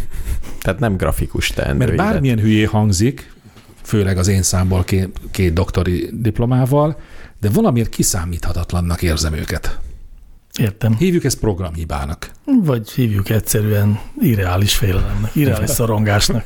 De áh, nem. Én nem félek, sőt az önvezető autóktól meg azt várom már, hogy itt legyen a zsebembe. milyen érdekes, hogy azoktól is tartok egy kicsit. Ezt Ugyanemiatt. gondoltam. Ugyanemiatt. Én nagyon megbízom bennük. Tehát itt a szomszéd kutyától kevésbé tartok, mint egy pedig, Pedig az is robot. pedig, a, pedig Ha tudnád. az se sok dimenziós, igen. Én ezért félek a robotoktól. De egyébként a robotoktól nem kell félni. Csak Üze- neked. Üzenjünk már azoknak, akik félnek a robotizációtól, hogy ezt nem kell. Nem ez lesz a megoldás? Engem a robotizáció nem érdekel semmilyen értelemben. Ez egy önvallomás volt.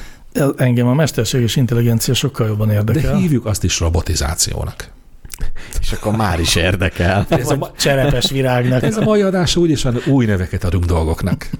De az önvezető autó az nem robotizáció. Dehogy nem. Az nem mesterséges intelligencia, az már forog, ő csinálja, ő mozog. Mi? Úgy megy, mint egy robot. Tehát Magától. Igen, az nekem a A robotizáció. robot, igen. Ne, harag, ne haragudj, FX Mester, hogy De ne, jó, oké, csak hogy ez most egy állítás volt, hogy Ez egy csak kérdés, hogy érdekel-e téged az önvezető autó? Ja, érdekel az önvezető autó. A robotizáció része nem érdekel nekem, mert az nekem pont, hogy nagyon kiszámítható és nagyon determinisztikus. És pont az a része, ami vezérli, tehát ami a, amit azért is hívunk mesterséges intelligenciának, ami ugye az intelligencia szerintem definíciója az a váratlan helyzetekkel való megküzdési képesség, a váratlan problémák megoldásának képessége. A robotnak az kell, hogy legyen ahhoz, hogy eligazodjon a való világban, mármint hogyha ez egy olyan robot, ami mit tudom, megy valahonnan valahova, mert aki hegeszt, annak egyáltalán semmit nem kell tudni, az egy teljesen, az az, unalmas. az, az unalmas az robot. egy ilyen lineáris, be, beprogramozott útvonalon mozgatja a karját, és legfeljebb van egy szenzora, hogyha az útjába kerül valami, akkor megáll. Szóval az, az nagyon uncsi, az olyan, mint egy kávéfőző. érdekes, engem lenyűgöznek. De nem engem is lenyűgöznek, de mit ért, engem egy, egy karórának a szerkezete is lenyűgöz, Hát ami aztán szintén csupa mechanika, de Valószínűleg mégis ugyan- zseniális. igen, igen, Engem nem nyűgöz le, csak várom, hogy az életemet megkönnyítse. Igen, de, Jöjjön va- el. de valamiért ez nagyon régóta várat magára, nem? Nem egy csomó dolog. Van, Hmm. van keresztőgépem, nagyon jó. Nekem meg robotporszívóm szintén nem rossz. Mobilom is van. Az melyik? Mo, vagy Mely- Melyik robotizációs robot? termék? Igen. Az, igaz, melyik robot? Mikrobi. Jó, az nem robot, jó. A robotnak mozognia kell. Igen? Igen, azért robot. Tényleg? Ró? Mit jelent? Nem tudod, mit jelent a robot? Nem. De az a munkaszóból származik. Rabot. Rabota. Ennyi? Ennyi. De tényleg. Dolgozik? Igen. Hát Dolgozik helyettem. Igen. Miket Ugye kitalálta ki a robot szót? Hát az a szláv nyelvből jön. De azt egy konkrét skifi szerző használta először. De Biztos most- akkor. De, de nem, biztos nem Asimov, tudom, hogy ki. Biztos. Szerintem Stanislav Lem. Szerintem Strugocki. Strugacki testvérek. Árkegyi és Boris Stru- Strugacki, Strugocki. azok Strugacki. azt hiszem egy évszázaddal később éltek, mint a robot szó. Ez Szó nagyon régi, régi szó a robot. nagyon kínos, hogy most nem jut eszembe. Nem kínos, mert ilyen kérdés nem érkezett. Így van. Jó, azért én kínosnak érzem, de mondok én valamit, hogy én miért félek egy kicsit a mesterséges intelligenciától, de csak egy egész kicsit. Na. Uh-huh. A mesterséges intelligencia manapság főleg ilyen mély tanulásokon, mély tanulásos algoritmusokon múlik, vagy műk, mű, alapul, kb. arról szól, hogy mutatunk neki nagyon sok példát a való világból egy bizonyos cselekvésre, ezt ő mind feldolgozza, és ebből megtalálja azt a mintázatot, amit kö- követni kell egy adott Igen. helyzetben. Attól függően, hogy milyen példákat mutatunk neki, lehet nagyon részrehajló egy mesterséges intelligencia. Ez egyébként ma a legnagyobb rémülete is a mesterséges intelligenciával foglalkozóknak, hogy az adott esetben részrehajló. Na de miért? Mert hogy véletlenül rossz mintákat mutatnak neki? Hát vagy szándéktalanul, de rossz mintákat mutatnak. Mondok egy példát, csak előbb felrugom a mikrofont, de aztán mondom a példát. De És annyira félsz.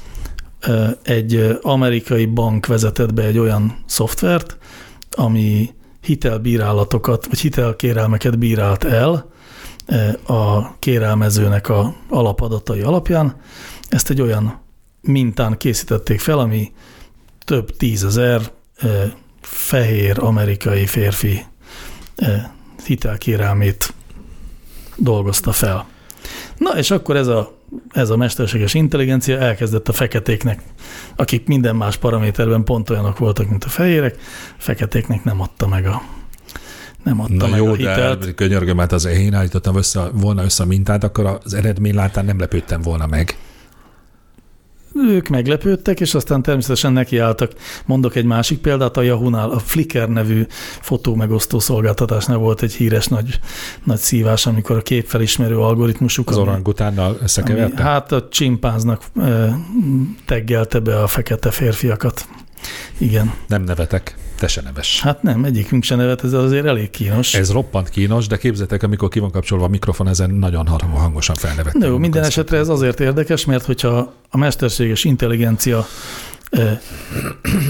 rosszul van felkészítve a dolgára, akkor tud nagyon-nagyon részrehajló lenni, és mivel teljesen objektív döntéseket hoz, de olyanokat, ami egy fekete dobozban születik, nem látjuk pontosan a mechanizmust, ezért megtörténhet az, hogy egy, mit tudom én, egy orvos robot, az egy beteget nem tudom, kutyának néz, és a, a szerint kezeli. Na- Most kicsit jó, ez hülyeség. De fix mester, ez nem akkor válik valós veszély, amikor teljesen ráhagyatkozunk a mesterséges intelligencia által hozott döntés, Hát a- most ez még nincs. Hát, hogy ezer dologban van Tényleg? teljes mértékben mesterséges intelligencia alapú döntés, hát persze. Úgy, hogy utána semmiféle emberi kontroll nincsen. Persze, hát az, Nézd hogy a, meg, milyen hirdetés jön neked a Facebookon.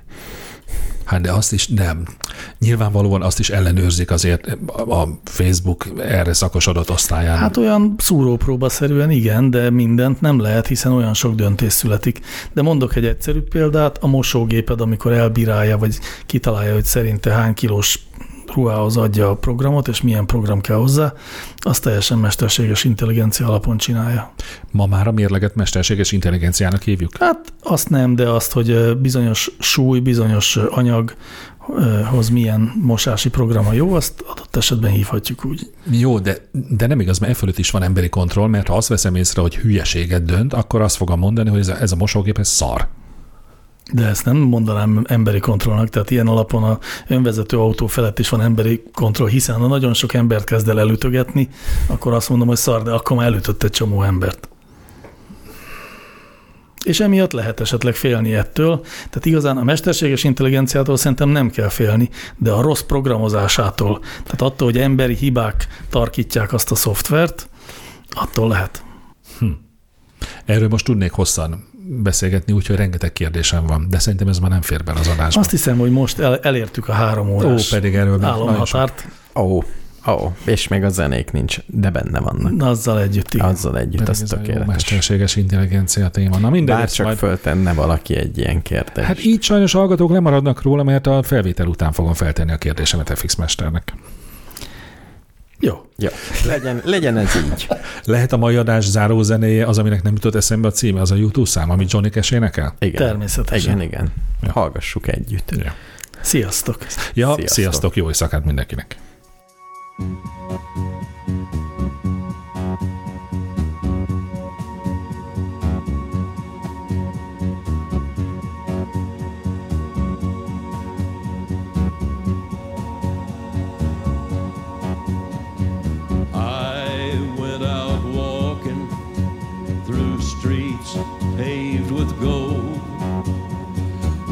Lifted some stones, saw the skin and bones of a city without a soul. I went out walking under an atomic sky where the ground won't turn and the rain it burns like the tears when I said goodbye. Yeah, nothing but the thought of you. I went wandering.